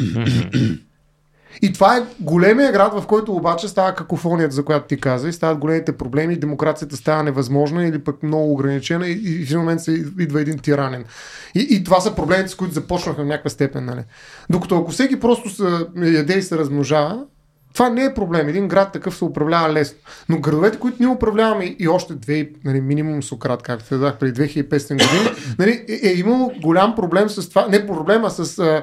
А, имало е разграничение между тези ниски цели за това да се възпроизвеждаме просто, които не са, не може да ги отречем, но ние си поставяме и други цели. Нали, има, и затова тялото е било отделено от душата. И това е един от начините, по който този дебат да се случи. Нали, тялото си има една цел, душата си има друга цел. И това, този дуализъм, който е разделен в някаква степен, нали, защото това си е някаква форма на дуализъм, е дал две писти, по които се е мислила целта. Добре, мен това цялото, извинявай, че се Да, прекъсвам, не, не, няма. мириш, мирише ми на будизъм. И съм съгласен. И съм съгласен, ако го, ако го разгледаме по този начин. Да, бе, с някакви дефиниции на душата, горе-долу аз съм съгласен с това, абсолютно. Абсолютно съм Що пък съгласен. будизъм? Да, но окей, не, не разбрах само защо будизъм, а? Що будизъм? Точно будизъм. Ами защото там, там, действително си имаш една безсмъртна душа, а, което се прераждал. която търси, да, има, има едно по-голямо търсене, което е по-голямо от нея, нали, търсенето на да достигне състоянието на върховното познание, да се достигне нирваната, за което може да са ти необходими множество животи да се движиш напред-назад. Ама това познание всъщност е И колко откъснато. пояха от християнството това, Да. мале. Супер, бе, много, Много много, в един пост може да се обясни. обясни. Не, не, а, да, може да го има това разграничение да, да между тяло, но а, има и предвид, че, как да кажа, това, това е разговора, който философията прави възможен, биологията не. Не, така да кажа. Нали, а, биологията, този разговор е безмислен. А в философията и двата разговора са еднакво валидни. Нямам никакъв проблем. А, ето това е, как да кажа, Глобалния, разликата. глобалният проблем, за който и аз опитнах да намекна по-рано, е точно е това, за което каза в момента. Биологията не може, философията може. Не бе, защо? В смисъл, тези неща трябва да работят заедно. За да работят Еми, ефективно, трябва да работят заедно. Както да. по-рано ти казах. В смисъл, тези биолози, които развиват тези смели теории за холобионта и така нататък, те не са били философи по образование. Ох. Обаче в, в търсенията си, Между ти влезе с бутонките Да. много не, не, не, не, в, Да, не, ма, в- пак ще трябва да говоря аз много. в, в, в търсенията си тези хора прибягват до инструменти, които всички имаме. И всъщност тя, науката по същество преди е била една, после в стремежа си да разделяме всичко на шкафчета, сме го направили на множество и продължава този процес в интерес. И се раждат се нови науки все още и така нататък. Но все по-ясно ни става, че лесните отговори са намерени, а големите проблеми искат мултидисциплинарен подход. Искат екип от множество хора. В смисъл, защо пък в един екип от а, хора, които разработват над, на- работят над човешкия конектом, една цел, която вероятно ще ни отнеме минимум още 50-60 години, защо да няма философия? Трябва да има. Трябва да има. Добре, момчета, аз предлагам да, да, да се движим по, Ай. по, по синусоида, Съгласен нали, от сакралното към профанното отново, отново да се приземим. Искате ли ние традиционно а, в а, всеки новогодишен епизод? Как ги посече брутално. Аз между просто си представя как. И кажете сега, вие зеле всъщност в банята държите ли? Сложихте Което е, което е сложен което е сложен биотехнологичен процес. Не, не, виж, това, това е необходима пауза. Нали, Тук точно така, Стоян от се сакралното в профан. За екипа дачи, за да се бори с науката. нали? Нещо кисела да, да. ферментация, Да. типичен пример. Не, ще бе, изяда. а, дайте, дайте да си кажем някакви, някакви неща, кой, кой... Не, Да, не, да не, се приключваме. Мари, рецепти. Рецепти за тревожност. Ма може и рецепти. Рецепти за тревожност, между другото, има много. Не, бе, някой, е някой какво е, какво е гледал, какво е видял, какво е прочел, нещо хубаво да препоръча. Предлагам последните 15 на 20 минути а, да ги изкараме в това. Ти освен... Той сега я видя между беше изхвърлен от залата. Да махнем еволюцията от масата. Да? Васко, понеже ти си, ти си, тези, които ни слушат в момента, Дарвин и Платон бяха настрани. Така. Наравни Загърбени, загърбени. Бяха оставени зад гърба на Ставро. Да. А, понеже, понеже Васил е човека тук с културата, на тебе ще ти дам първо думата. Добре. А, докато той е на Сергията, пък аз правя по пари по цял ден. А той е нали? последният, така ли, на да, ти е-? А? Книга и филм. Книга и филм. Леле. О, Аре, книги и филми. В смисъл, Добре, хубаво. неща. Книги да. и филми. Аз тъкмо щях да кажа, че а, стигнах до едно много интересно прозрение тая година, Я. а, което е естествено напълно философско и 100% наративно и абсолютно ненаучно, но, а, Но се заслужава. но си заслужава. И, и то е следното. А, наскоро почнаха да се раждат много бебета около мен в приятелски семейства, двойки. Я. Не И- у вас. Не, не у нас, слава богу. А, А, слава богу, пъти. Е, смисъл, Ще у дойде нас... и момента и ще е, слава богу. Така е, разбира се, Да. но сега не е дошъл момента и съответно много бебета щеше да е много притеснително, ако се раждат у нас, особено много бебета. Така. Да. Та, а, покрай раждането на бебета се замислих за този а, много хубав първи въпрос, който не е как се казва, нали всичко наред ли е, а проплака ли? Тоест, а, изначалната реакция на един навлизащ току-що в живота индивид е да проплаче от това, че е навлязъл в живота. Вижте това какъв хубав философски оттенък има. И освен всичко друго, нали, той проплаква, т.е. гадно родиха ме тук, кофти, ще трябва да свиквам с това, след което се научава да живее лека по лека живота, да се справя с всичката липса на смисъл и наличие на смисъл. Наличието на смисъл е не по-малко опасно от липсата на смисъл. Не, тук не трябва да подценяваме това, животът ти да бъде твърде смислен, според мен. Защото пренасищане може да дойде от абсолютно всяко нещо. И след това, разбира се, не получава отредения му първоначално 20 на 25 годишен живот. И той е удължен тройно, нали, за да може да се научи съвсем да се справя с тая, с тая ситуация. И аз искам да кажа тук една възхвала на философията, че философията според мен е, е аз все пак Да също, стане прави. аз също съм завършил философия, нали, знаеш, че преподавам философия, няма как да не да стане да страна, че философията е наратив, който като че ли поне според мен много по-добре се справя с този растеж и с приемането на, на дългия срок на годност, mm. който всъщност имаш като разумно същество, отколкото всеки друг инструмент. Науката, религията и така нататък. Сега религията не е за подценяване, нито науката е за подценяване, но лично според мен философията успява да намери една много хубава среда между двете. Вярата във вечния живот, обаче рационалният опит да обосновеш вярата в тая не вечен живот, а вечност. Това според мен е много интересно. Поставя философията и лично за мен това ме е потикнало да отида към нея, че я слага на такава хубава плоскост. Иначе задължително гледате с Мац Микелсен Обетована земя, така го превеждат на български. Филма се казва, иначе оригинално мисля, че Бастарден, защото той е копеле във филма и това има голямо значение И аз за неговото съществуване. Да, това е последния му филм. Той си е, ако не се лъжа, датски. А, и а, Не щатски. не щатски, датски. За какво, за какво става дума? Ето там пак имаме общото благо, индивидуалното благо.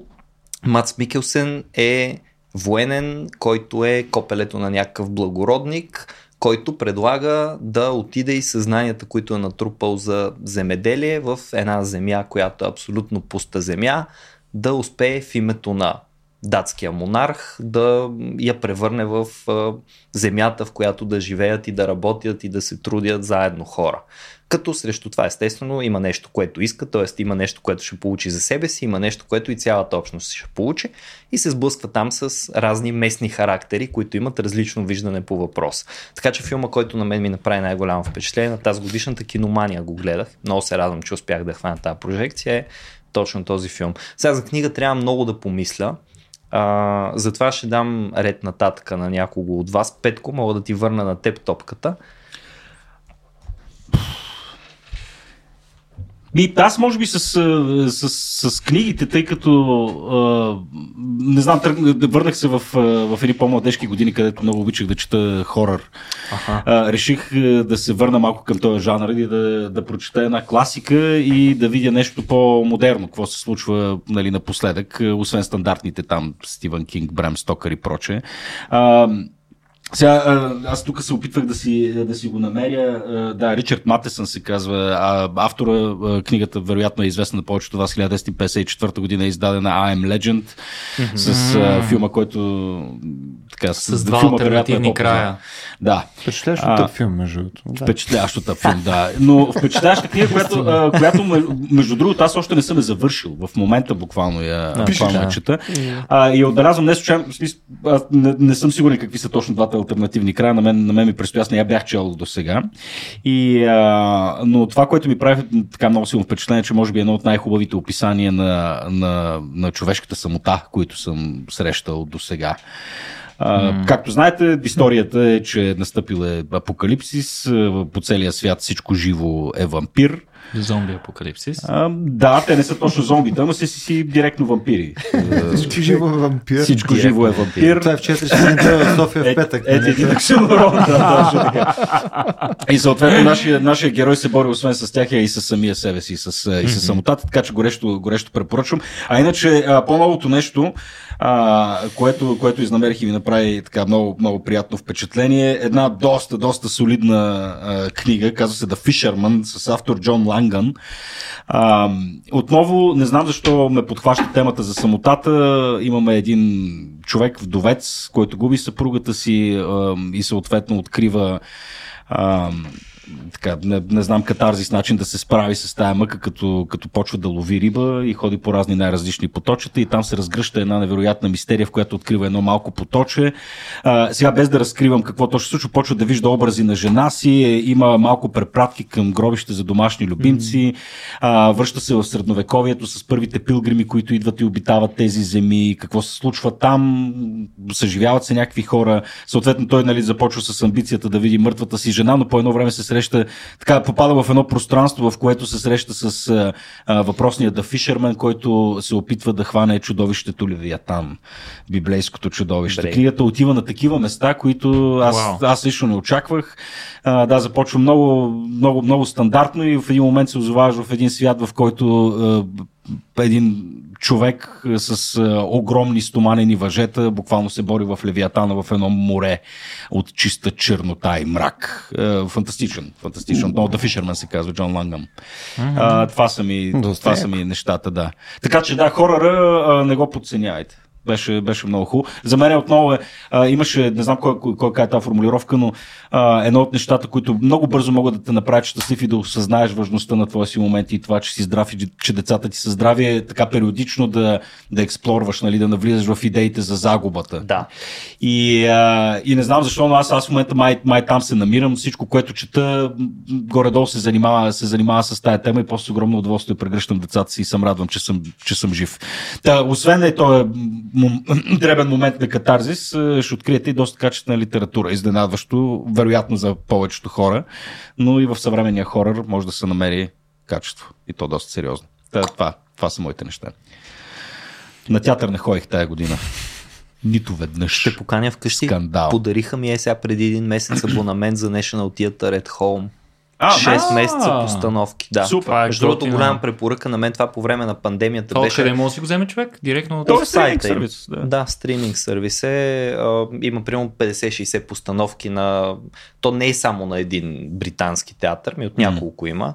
И естествено очаквано има много Шекспир вътре, 3 часа и половина, Да. Иан Макелан в ролята на Крал Лир, нали? Това не такъв, звучи такъв тип неща. зле, да. Страхотни са, много са хубави. Това по време на пандемията пускаха по едно, също те тогава започнаха 2020 година, Мгм. локдауна, пускаха по една театрална постановка на седмица, ако не се лъжа, примерно нещо от порядъка на четвъртък, която стримва в рамките на 24 часа и можеш да я гледаш.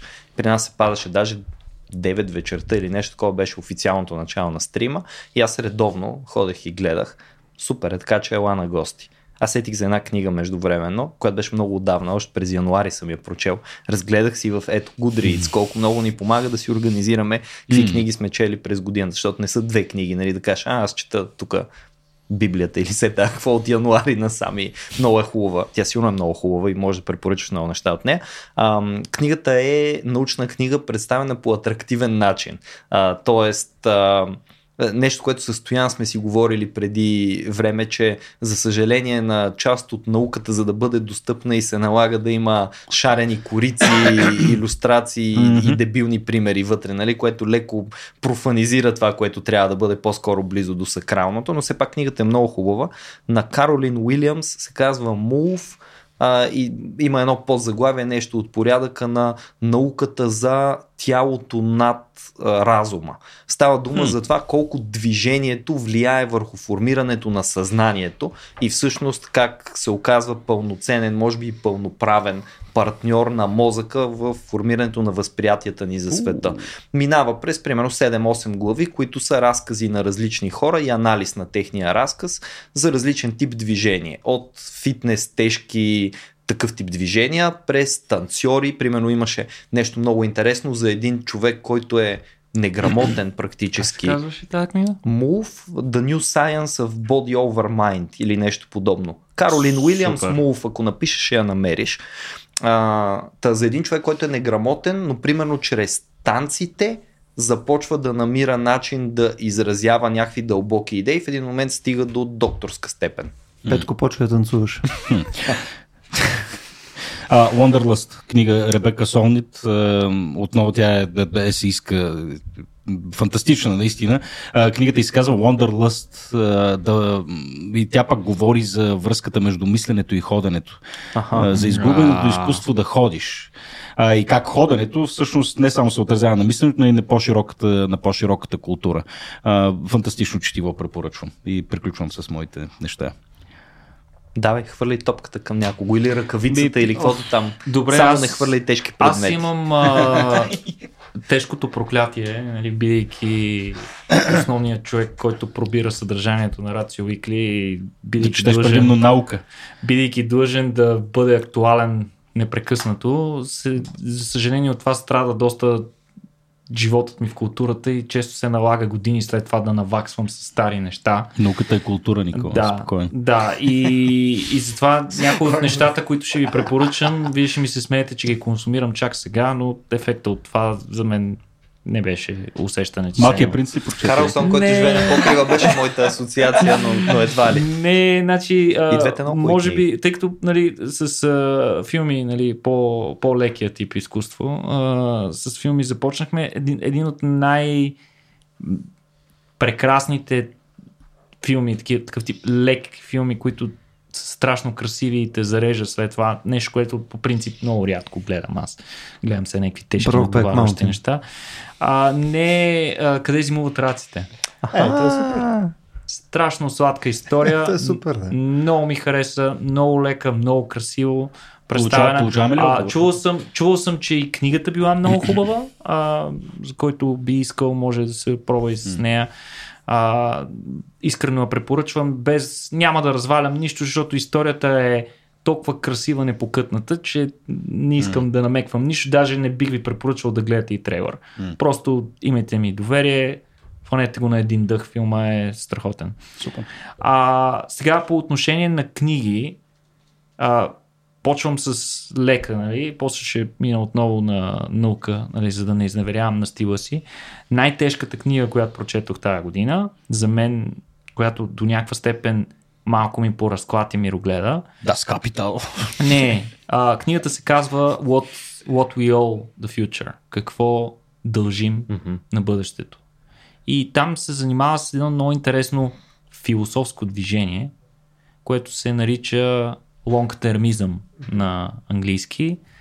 Това е точно мисленето, дълготрайното мислене. В смисъл факта, че делата ти днес се отразяват не само на теб, нали, чисто егоистично, не само на теб, не само на твоето поколение, което ти си еволюционно програмиран да защитаваш, но и на множество, десетки, стотици, хиляди, милиони поколения след тебе. Смисъл, ако Та са не ли то пичага, който беше философа покрай, е там, сам Бак, Бакман, Фрид и така нататък. Нали, те са едно цяло движение. Ами те са са точно Уил. Уил М- Макаскал. Макаскел, да, точно Ага. той е човека. Те са едно цяло движение, а, които основават едно а, по-широко движение за така наречения ефективен алтруизъм, който в момента доста гадаличкат много философии, които е, изпадат в, е на в, Ставро. в устрем на насилие. Енергично. Да, енергично насилие искат да изригнат срещу тях, а, които в интерес на истината започват тайничко да имат и ефект върху световната политика. За съжаление, все още доста малък, според мен. Имат огромен капитал. И, и, и има някакво съвпадение, че този тип хора, да, не са от бедните. Което е много интересно. Не е малко съвпадение. Не. А, та, тази книга е много интересна, много предизвикателна. Смятам, че е страхотно четиво за всеки, независимо от неговите лични виждания и е, философско виждане за света. Просто представя една много по-различна гледна точка, която си заслужава човек да се запознае и да погледне отново същия свят, който е виждал до момента и през тази леща. А, там се засяга една много интересна тема.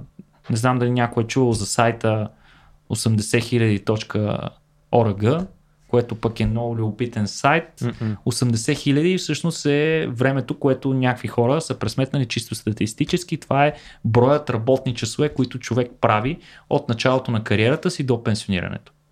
И И той той разглежда за разглежда- себе си. Аз 20 той- не знам го- 20, да. И, и, той, и той 20 разглежда, а, и разглежда точно концепцията за тази цел, за която пък Ставро посочи, нали, какво с какво твоят живот, твоите усилия в живота могат да имат максимален ефект продължително във времето. С Как можеш по максимално добър начин да осмислиш живота си. То това не е непременно ти да си някакъв супер специален човек. Ти можеш да го правиш и с уменията, познанията, които имаш, но канализирани по правилния начин, mm. за да може да си максимално ефективен. Примерно, ако си програмист, да не програмираш порно сайтове за деца. В смисъл, защото някои хора, някои хора вероятно са обречени да го правят това нещо. Ти можеш да правиш неща, особено в късните етапи от кариерата си, когато при теб вече не е въпроса на оцеляване, не е въпросът ти да си намериш нещо, защото трябва да си платиш найема. Вече когато си надминал това ниво, с какво можеш да си полезен, включително и дори да нямаш никакви умения, просто да изкарваш някакъв капитал, в какво ти този капитал имаш ги желанието да не отиде на вятъра, mm-hmm. да го вложиш, за да има ефект. Много е готина книгата, препоръчвам, опитайте я. Тя има страшно много препрати към други литератури, където човек може да потъне в заешка дупка. Аз нямах време да си го позволя. Има, между само тук ще добавя едно нещо. Има много сериозен економически аргумент в книгата. Относително рано даже. В смисъл, който да. е свързан с нали, начин по който стоеността се запазва през поколенията за напред. И е брутално. В смисъл, наистина е много брутално и едно обвинение към Стоян Ставро, той саботира епизода ни, който беше конкретно за тази книга. Не я иска. Не, той почна да си говори за просеци на улиците, си говорихме час и половина за що не даряваме, нали, като Добре, значи преди, преди да му дадем право на дуплика, да. И, Преди и една... да не му дадем право. И още... И... Аз съм изключил микрофона вече. да, виждам един кабел стърчи долу. А, и едно а, предложение пък за хората, които очакваха от мен да им препоръчам и научна книга. Mm-hmm. Няма да ги разочаровам. А, отново едно преоткриване от моя страна на един автор, който просто продължава да бълва след всичките ми тези години, в които чета доста по темата, той продължава да бълва шедьоври. И това е Артър Кларк. Да. Като а, неговата, неговата книга неговата книга Слънчева буря е нещо, което той е написал в съавторство с а, Стивън Бакстър. А, книгата е много специална, страшно интересна особено в контекста на случващото се с, в рамките на максимума на слънчевата активност, който се намираме в момента и всичките тези а, мащабни слънчеви изригвания, които наблюдаваме последните месеци, включително видяхме и сияние в България, което беше да. до, доста немислимо. По време на изборите. По време на изборите, нали, за да е още по-съдбовно. А, та, книгата е великолепна, а, страшно много прекрасна наука има в нея. А, нямам супер много оплаквания там. Буквално на моменти съм такъв. А, не, не, не, не, това, е, това са пълни глупости. И в, а, нали, буквално през две страници хората казват, е да, има един проблем и буквално все едно ми прочитат мислите и започват mm. да излагат тези проблеми, които на мен като учен са ми е, изникнали, започват съответно да се борят срещу тях с а, силата на логиката и нали, една доста по-възвишена наука, като ДЕС се развива съответно в 2040 година, когато а, собственият ни бог на сътворението, Слънцето ни предава. Mm. Yeah. Това от мен. Това е художествена литература. Художествена, да. Между другото, една, една, една бърза вметка. Не съм го гледал все още филма. Мария, Мария го гледа. Уроците на блага пожелавам късмет на този филм на, на Оскарите, тъй като филма е заснет в родния ми град Шумен. И само по трейлера видях целият този Ама смисъл ти го препоръчаш, защото е не, не, просто, Шумен? Да, просто Шумен за винаги. Разбираш, ако, шу, ако Шумен се качи на световния кинопиадестал, ще съм много Има много хубави кадри от Шумен да. в този филм. Това е всичко, което ще кажа за него. Да, за благодаря. Сега. Да. Стояне. Любо. Искате ли камък, ножица, хартия пред камерите и който Айде. загуби, говори първи? Според мен възрастни мъже трябва така да го решават. Камък, ножица, хартия. Айде, някой друг да предпази. Айде. Да. Ти що го, що, Ма, що броиш на глас? Не, Он така. Камък, добре, айде. Да, ти би. Да. Значи Просто ти... не броихме до 3. Не, значи ти. Добре. Добре, аз ще му направя последния начин. А, тая година, между другото, фикшън не съм чел. Мисля, просто не стигнах да чета какъвто и да е. Ми не, просто в нас имам някакво количество книги и нито едно от тях не е фикшън. Бях си превидил ам, тая новата, която е а, на Мартин там да, да я чекна, но въобще не стигнах до нея. И съответно фанах и просто почнах да чета от нещата, които ми бяха в беклога, включая няколко, които излязоха тази година. Съответно, единственото нещо, което Ти според четеш мен е доста актуална литература, та ми е интересно на мен. силно казано актуална, макар че това, И което кажа в момента доста, нали? е актуална, съответно на Саполски новата Е. книга, която е Determined. Реших, че ще ми е без нея. Нямаше как. И всъщност причината да я казвам, а, Е, за да издадеш Ставро. не ми, абсолютно, не ми беше основно най-яката книга, най-яката ми беше друга. Но Саполски, Саполски е великолепен. Между другото, не знам дали сте, не знам дали сте чели... Само брадата му е великолепна. Да, не само. Той, той даже има вид на философ. Не е такива, нали, Ох, Бошо. вид на философ. Да Не е почнем с такива Бошо. дефиницията на вид на философ, вашето любимо. Като видиш Саполски, това е. Това е. Много Това е като със спорното, нали? демонстративна И новите ни дефиниция. А, между, между е великолепно и, и той има един много По- игрив начин на разказване. Сега тук не знам дали ще се съгласи Стоян с мен, защото и той е, и той е чел. Не знам дали... Чели ли сте вие? А, не. Тя е Той има, той е доста Доста закашлив. Той се опитва да, да разказва неща, винаги с малко такова успокояване на обстановката, правейки я малко по, по не толкова тегава. Седно заявката не е огромна. Нали? Се опитва да пуска шеги, опитва се да го Да, те разходява. бихейв беше така, да, Да. да. съм страхотно. Това му е подхода. Да. Даже в началото, нали, опитва се нали, да мине през дефиниции, а, където... Не, не, не, това, А, което е, да, да, да. ето различните тези, които са, нали, за това, за За което ще говоря. Нали, показва, ето, нали, това каква е този тип свободна воля, така нататък, така нататък. И казва, нали, тия четвъртите са тия, с които най-вероятно ще споря през цялата книга. Нали. Великолепен, много забавен, много приятен. А, и лекциите му са такива. Да. да, той като цяло изглежда, че е много ушлайфано, приятно говориш печага. А, нямам търпение да го викнем в България и да дойде след 10 години като Робин Инс. А, да, тази книга е феноменална. А, нещо, което пък на мен много ми хареса естетически, може би е най-близкото до, до някаква проза, но не, то е автобиографията на, а, която е писана там, то не е автобиография, биографията на Опенхаймер, mm-hmm. а, до която между стигнах до половината, главно, защото наистина нямам време, не защото не ми е интересно. Тя е брутално дълго нещо и е, и е изтощаващо. Аз а, неблагоразумно си я взех на английски, а, защото не знаех, че има издание на български в интерес на истината. Просто бях в някакъв Waterstones. А, и, и там е с, примерно, шрифт 5 и тя е, примерно, 1000 страници и ти стоиш Много мразя такива книги, и които не мога да стоиш и четеш. се кюравиш като някакъв изрод. И тя е супер дебела, не мога да я държиш така. нали? Аз затова ти- съм на електронна, защото то океравях. то е безумно, обаче е ужасно интересно. И Ти дава, особено а, първите а, части, а, ти дава един контекст за света, в който той е израсъл. И съответно цялото това да юнген раз- физик. Да разбереш какъв е духът на времето тогава. Точно така. И е много, много интересно описано. И, и той самия е бил много особен гай. М. А, което между другото не получаваш като контекст от а, филма, който Стоян много харесва и би препоръчал. Между другото, Двата Бойко спомена книгата и каза, че а, човек, който не е чел книгата, не разбира филма напълно.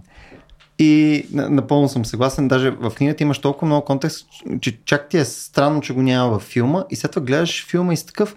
Ама то е толкова плътно там. Там буквално даже са махнали паузите между изреченията. Смисъл, някой каза нещо, някой почва директно да говори. И в момента, в който го видиш това нещо на първите 10 минути, почваш да си what the fuck. Няма значение. Rapid Fire, две неща, които искам само да, да кажа, че са мисля, съвсем различни, а, но, но мисля, че са много яки като, като, като продукция. Едното а, е с Кейт Бланшет, казва се Тар. О, yes, baby. Не знам дали сте имали... Филма на годината, А, да, да, да. Феноменален филм. Феноменален филм, да. А, Кейт Бланшет е абсолютен гъс и съответно е а, смисъл, Диригент. диригент в там някаква филхармония в Германия или нещо такова. Мгм. Не помня точно къде е. В Кьон, мисля, че беше в Кьон. Примерно, Да, да. защото, да. И, и тя е брутална. В смисъл, това е най-Кейт Бланшет, Кейт Бланшет филма, който съм гледал до момента. В смисъл, Да. все едно тя чанова това, което е тя. което не съм сигурен, че е вярно, но, но за мен не беше вярно. А, това, е, това, това е едното, едното, между другото, от филма. Другото е, че може би първите 10 минути са най-доброто обяснение на това, що е то да си диригент, което някога Много, съм много, чувал, много. виждал. Защото продължава има да е. хора, които не разбират. Феноменална не разбират, работа, защо има диригент. Задължително, задължително, ако, Хора, които не да, разбирате. ако искате да гледате нещо в... Бавно, а, напоително, тежко, интелектуално, невероятно. Много напрягащо Играе, такова. да, страхотно. е. Много И естетическо смисъл. Да, да, има, да. има Да, категорично. брутална естетика. И съответно, говоряки за естетика, абсолютно не бавно и напоително, а точно обратното, има един а, сериал в Apple TV, който се казва Tiny World. Копале Tiny, Tiny World. World. Буквално с, с Диана, с приятелката ми го гледаме там от някакво време. Те са някакви много кратки епизодчета по 30 минути, където правят а, с животни, не е това, което си мислите, Това ние го правим. Ние си мислехме, че ги интервюират по философски въпроси, както по-рано е стана дума. Това да. беше прекалено лесна публика, между другото. Съответно, те в различни... В различни... Но той не е документари това. Да, точно. А, добре. В, в различни места а, те разказват за различни видове много малки животинки. Mm-hmm. И се го направили по начин, по който аз, защото не гледам ужасно много така документалистика, защото просто заспивам. Но това са го направили като използват животните като актьори. Тоест те имат ужасно много футич. Нали, те са записали плюс безкрайно с а, нали, а, материал. материал, където някаква мишка бяга някъде, някакви мънички насекоми се крият в някаква дупка на някакво дърво, където нали, някой изкалвал на някакво такова много, много детайлно нещо. И те използват цялото това нещо във всеки един от епизодите да направят наратив. Нали, съответно, как едното се спасява, как нещо бива изядано вследствие на това, че се е опитал да изяде другото нещо и така нататък. Направено е супер красиво, мисъл, монументално интересно е. И всеки епизод си има точно някакъв разказ, през който минаваш и е много готино. Особено ако имате го гледате с нали, а, хора, които са у вас а, по коледа, които могат да са mm-hmm. приятелки, роднини, деца и така нататък. Страшен фан, изглежда много красиво, силно препоръчвам. Супер, супер. Mm-hmm. Звучи като много яко изкривяване на истината. Нали? Имаме такова десетки часове е. снимани някакви неща, които са интересно и после налагаме може би, някаква история Може би единствената ни празнична препоръка между другото. Дойде от Любо. Никога. Използват животните наистина като актьори, да. Да, наистина, то си е буквално. Да. Не е документалистика. По същия Платон, начин, да. при теб. е, супер, супер. Не. А, всъщност не е доста от нещата, аз съм много бързо се опитам, че стана много, много време. А, едната книга, която между другото ние коментирахме до някъде, всъщност тя е една книга, ама вътре са две. И това е къде да се приземим и къде съм, на Брунова тур, разбира се. А, тя излезе на български язик тази година и е свързана с това понятие за холобион, за което си говорихме. Mm. Изобщо за нали, това как да направим така, че живота да продължи. Има доста любопитни и интересни стратегии. В първата част, къде се презмим, има една много различна концепция за локално и глобално, с четири атрактора, които са много любопитни извън нали, това класическо разделение на ляво и дясно. Така че темата в първата си част е много така, класическа, класически латур екологическа, а втората е много, много човешка според мен, е свързана с уроците, за които като че ли вече никой не говори от пандемията и какво научихме и как бихме могли да, да използваме тези уроци и това научено от тях, специално за да запазим живота на планета. Така че залога е огромен а, на тази книга и тя е първа от една поредица, която се казва Футурум, а, към която аз имам личен ангажимент и се издава от а, издателство Критика и хуманизъм. А, така че това е книгата. А пък а, филма, който бих препоръчал, е свързан с... А, той е анимационен. И е свързан с... А, искат са. А, а, това е Котрака в чизми 2. Е, това е коледен епизод. Между, между абсолютно съм на борт с това. Това е супер, супер който аз съм гледал тази година. Супер, супер. Много е забавно. Защото да. става въпрос за смъртта. Нещо, за което си говорихме да. днес. Аз го гледах с дъщеря си и смятам, че а, по-добре поставя въпроса за едно, едно коти, което си губи, една котка, нали, котрака в чизми, която си губи ен на брой животи, остава с последния и се замисли върху това, нали, трябва ли да рестартира брояча и да си пожелае, каза се последно желание ли беше, мисля, че mm-hmm. така се превеше, а, да си пожелая още веднъж да, да си зареди животите, като в една електронна игра, или пък всъщност да започне да живее последния си единствен живот. Нали, в един много така любопитен а, с, любопитна смес от най-различни приказки. Това е един от филмите, които аз съм буквално спирал втория път, когато го гледам, защото нещо, което ми харесва, аз го гледам няколко си го пусна сам? Да, yeah. за да мога да, да разбера всички намеци, които са препратки към други приказки. Има mm-hmm. страшно, вътре има може би около 10-15 маршрута, по който можеш да минеш през определени приказки. Тоест трябва да познаваш приказките. Да. И един е за дозината на, на дявола, нали? включително да не влизам в конкретика, но много, много любопитни неща. Оттам това, което каза а, Никола, че всъщност мога потънеш в заешка дупка. Това се случва действително. И Аз изгледах още няколко детски филмчета, които просто да разбера как са вплетени. Историята не е за деца обаче.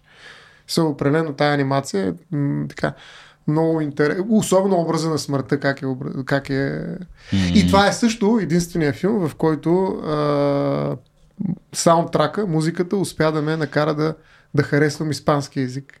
Това е специално към Единствения, тях. който успява да те накара. друг не съм успял да... Аз може би не съм гледал толкова много испански филми, но Ай, ай, филми... ай. Но Карамба, най-накрая, най-накрая Добре. това ми е един от саундтраците, който е номер едно. Нали, те, детска е и въпреки това, според мен, посланието е изключително ясно, изключително изчистено и много близко до... Нали, няма нищо общо с Платон. Нали, наистина, не е нужно да напишеш Не, не, 400 това няма да е страници. Затова е супер. По-различно. е. Няма нищо общо. Да. Затова да го кажа накрая. Страхотно. Еми, супер, хубаво. Момчета, заковахме почти 2 часа, нещо, което рядко се случва в нашите формати. Но имаме явно много неща за казване. И какво да пожелаем, ако искате всеки индивидуално, всеки си каже по нещо, какво, да, какво иска да каже на хората. Аз. Бъдете Жоро-. Жоро вика от апаратната, че му било малко. Малко ли ти? е? Малко е. Не може. Ако искате повече, да, знаете къде е. Рацио БГ, на черта, м, какво беше? Не, бе, Съпорт. бе. Съпорт, да, точно така. А, ами да, в смисъл, да да знам, бъдете здрави и спокойни хора, не се шашкайте. Това, това искам да пожелая. Тривиално. И стояне Да. такъв, четете Платон. Да. Това по принцип е много хубаво пожелание. Аз мисля, че тази година имахме едно много хубаво литературно събитие, което аз пожелавам на всички М, ни да. да. се случи отново. И това е, че Георги Господинов взе International Booker, което е огромна литературна награда и много голямо признание за културния свят в България. Тоест, Излязохме от тинята. Ами да, сме, излязохме Да, извън, излязохме извън тесния кръг на, на маргиналното познание на, на няколко български автори с нов съвременен на нивото на останалите европейски творци, което е страхотно. В смисъл, много хубава новина. Аз ни пожелавам да. поне още една такава хубава културна новина. М. Иначе много ясно на мен пожеланието ми тая година, като един човек, който навърши 31 и вече се чувства като лека по лека склона да се изравнява. И вече изкачването лека по лека започва да изглежда като и тук почти виждам го как е наравно, е повече бавно време. Времето е много бързо. Машините не ни спестиха изобщо никакъв труд, напротив, ускориха нещата. И затова аз пожелавам на всички да имат възможност да прекарат събота, неделя или вторник в една спокойна разходка, пеша от работа до вкъщи или от вкъщи до работа, без да мислят за някакви неща непременно, може би просто случайни мисли да нахълтват в главите им, да мързелуват от време на време през уикенда. Мразя мързела, но леко мързелуване никога не е излишно. Да четат книги, които първоначално им се струват като загуба на време дори и дори след това да им се струват като загуба на време, да знаят, че са си позволили за малко да не бъдат притиснати от всичките натиски за продуктивност, производителност и така нататък около тях. Така че бавно време. Това е тази година лайт мотива на пожеланието ми. Завъртя се целият разговор на 360 градуса и се върнахме в началото, където да пожелаем на нашите слушатели изкуствения интелект да им вземе работата и да им остави време за по-бавните, нали по-смислени, по-приятни и така по неща. Аз пък ви пожелавам хиперпродуктивност. Ето, ние сме един истински иниян на пожеланията. повече, повече, повече работа, работа, работа. работа, работа. Еми, супер, това ли е? Наистина. В смисъл, повече продуктивност. Добре, окей, хубаво. Да бъдем, да бъдем по-продуктивни. Ай, чао. Да, да, да. А чао, че бързам.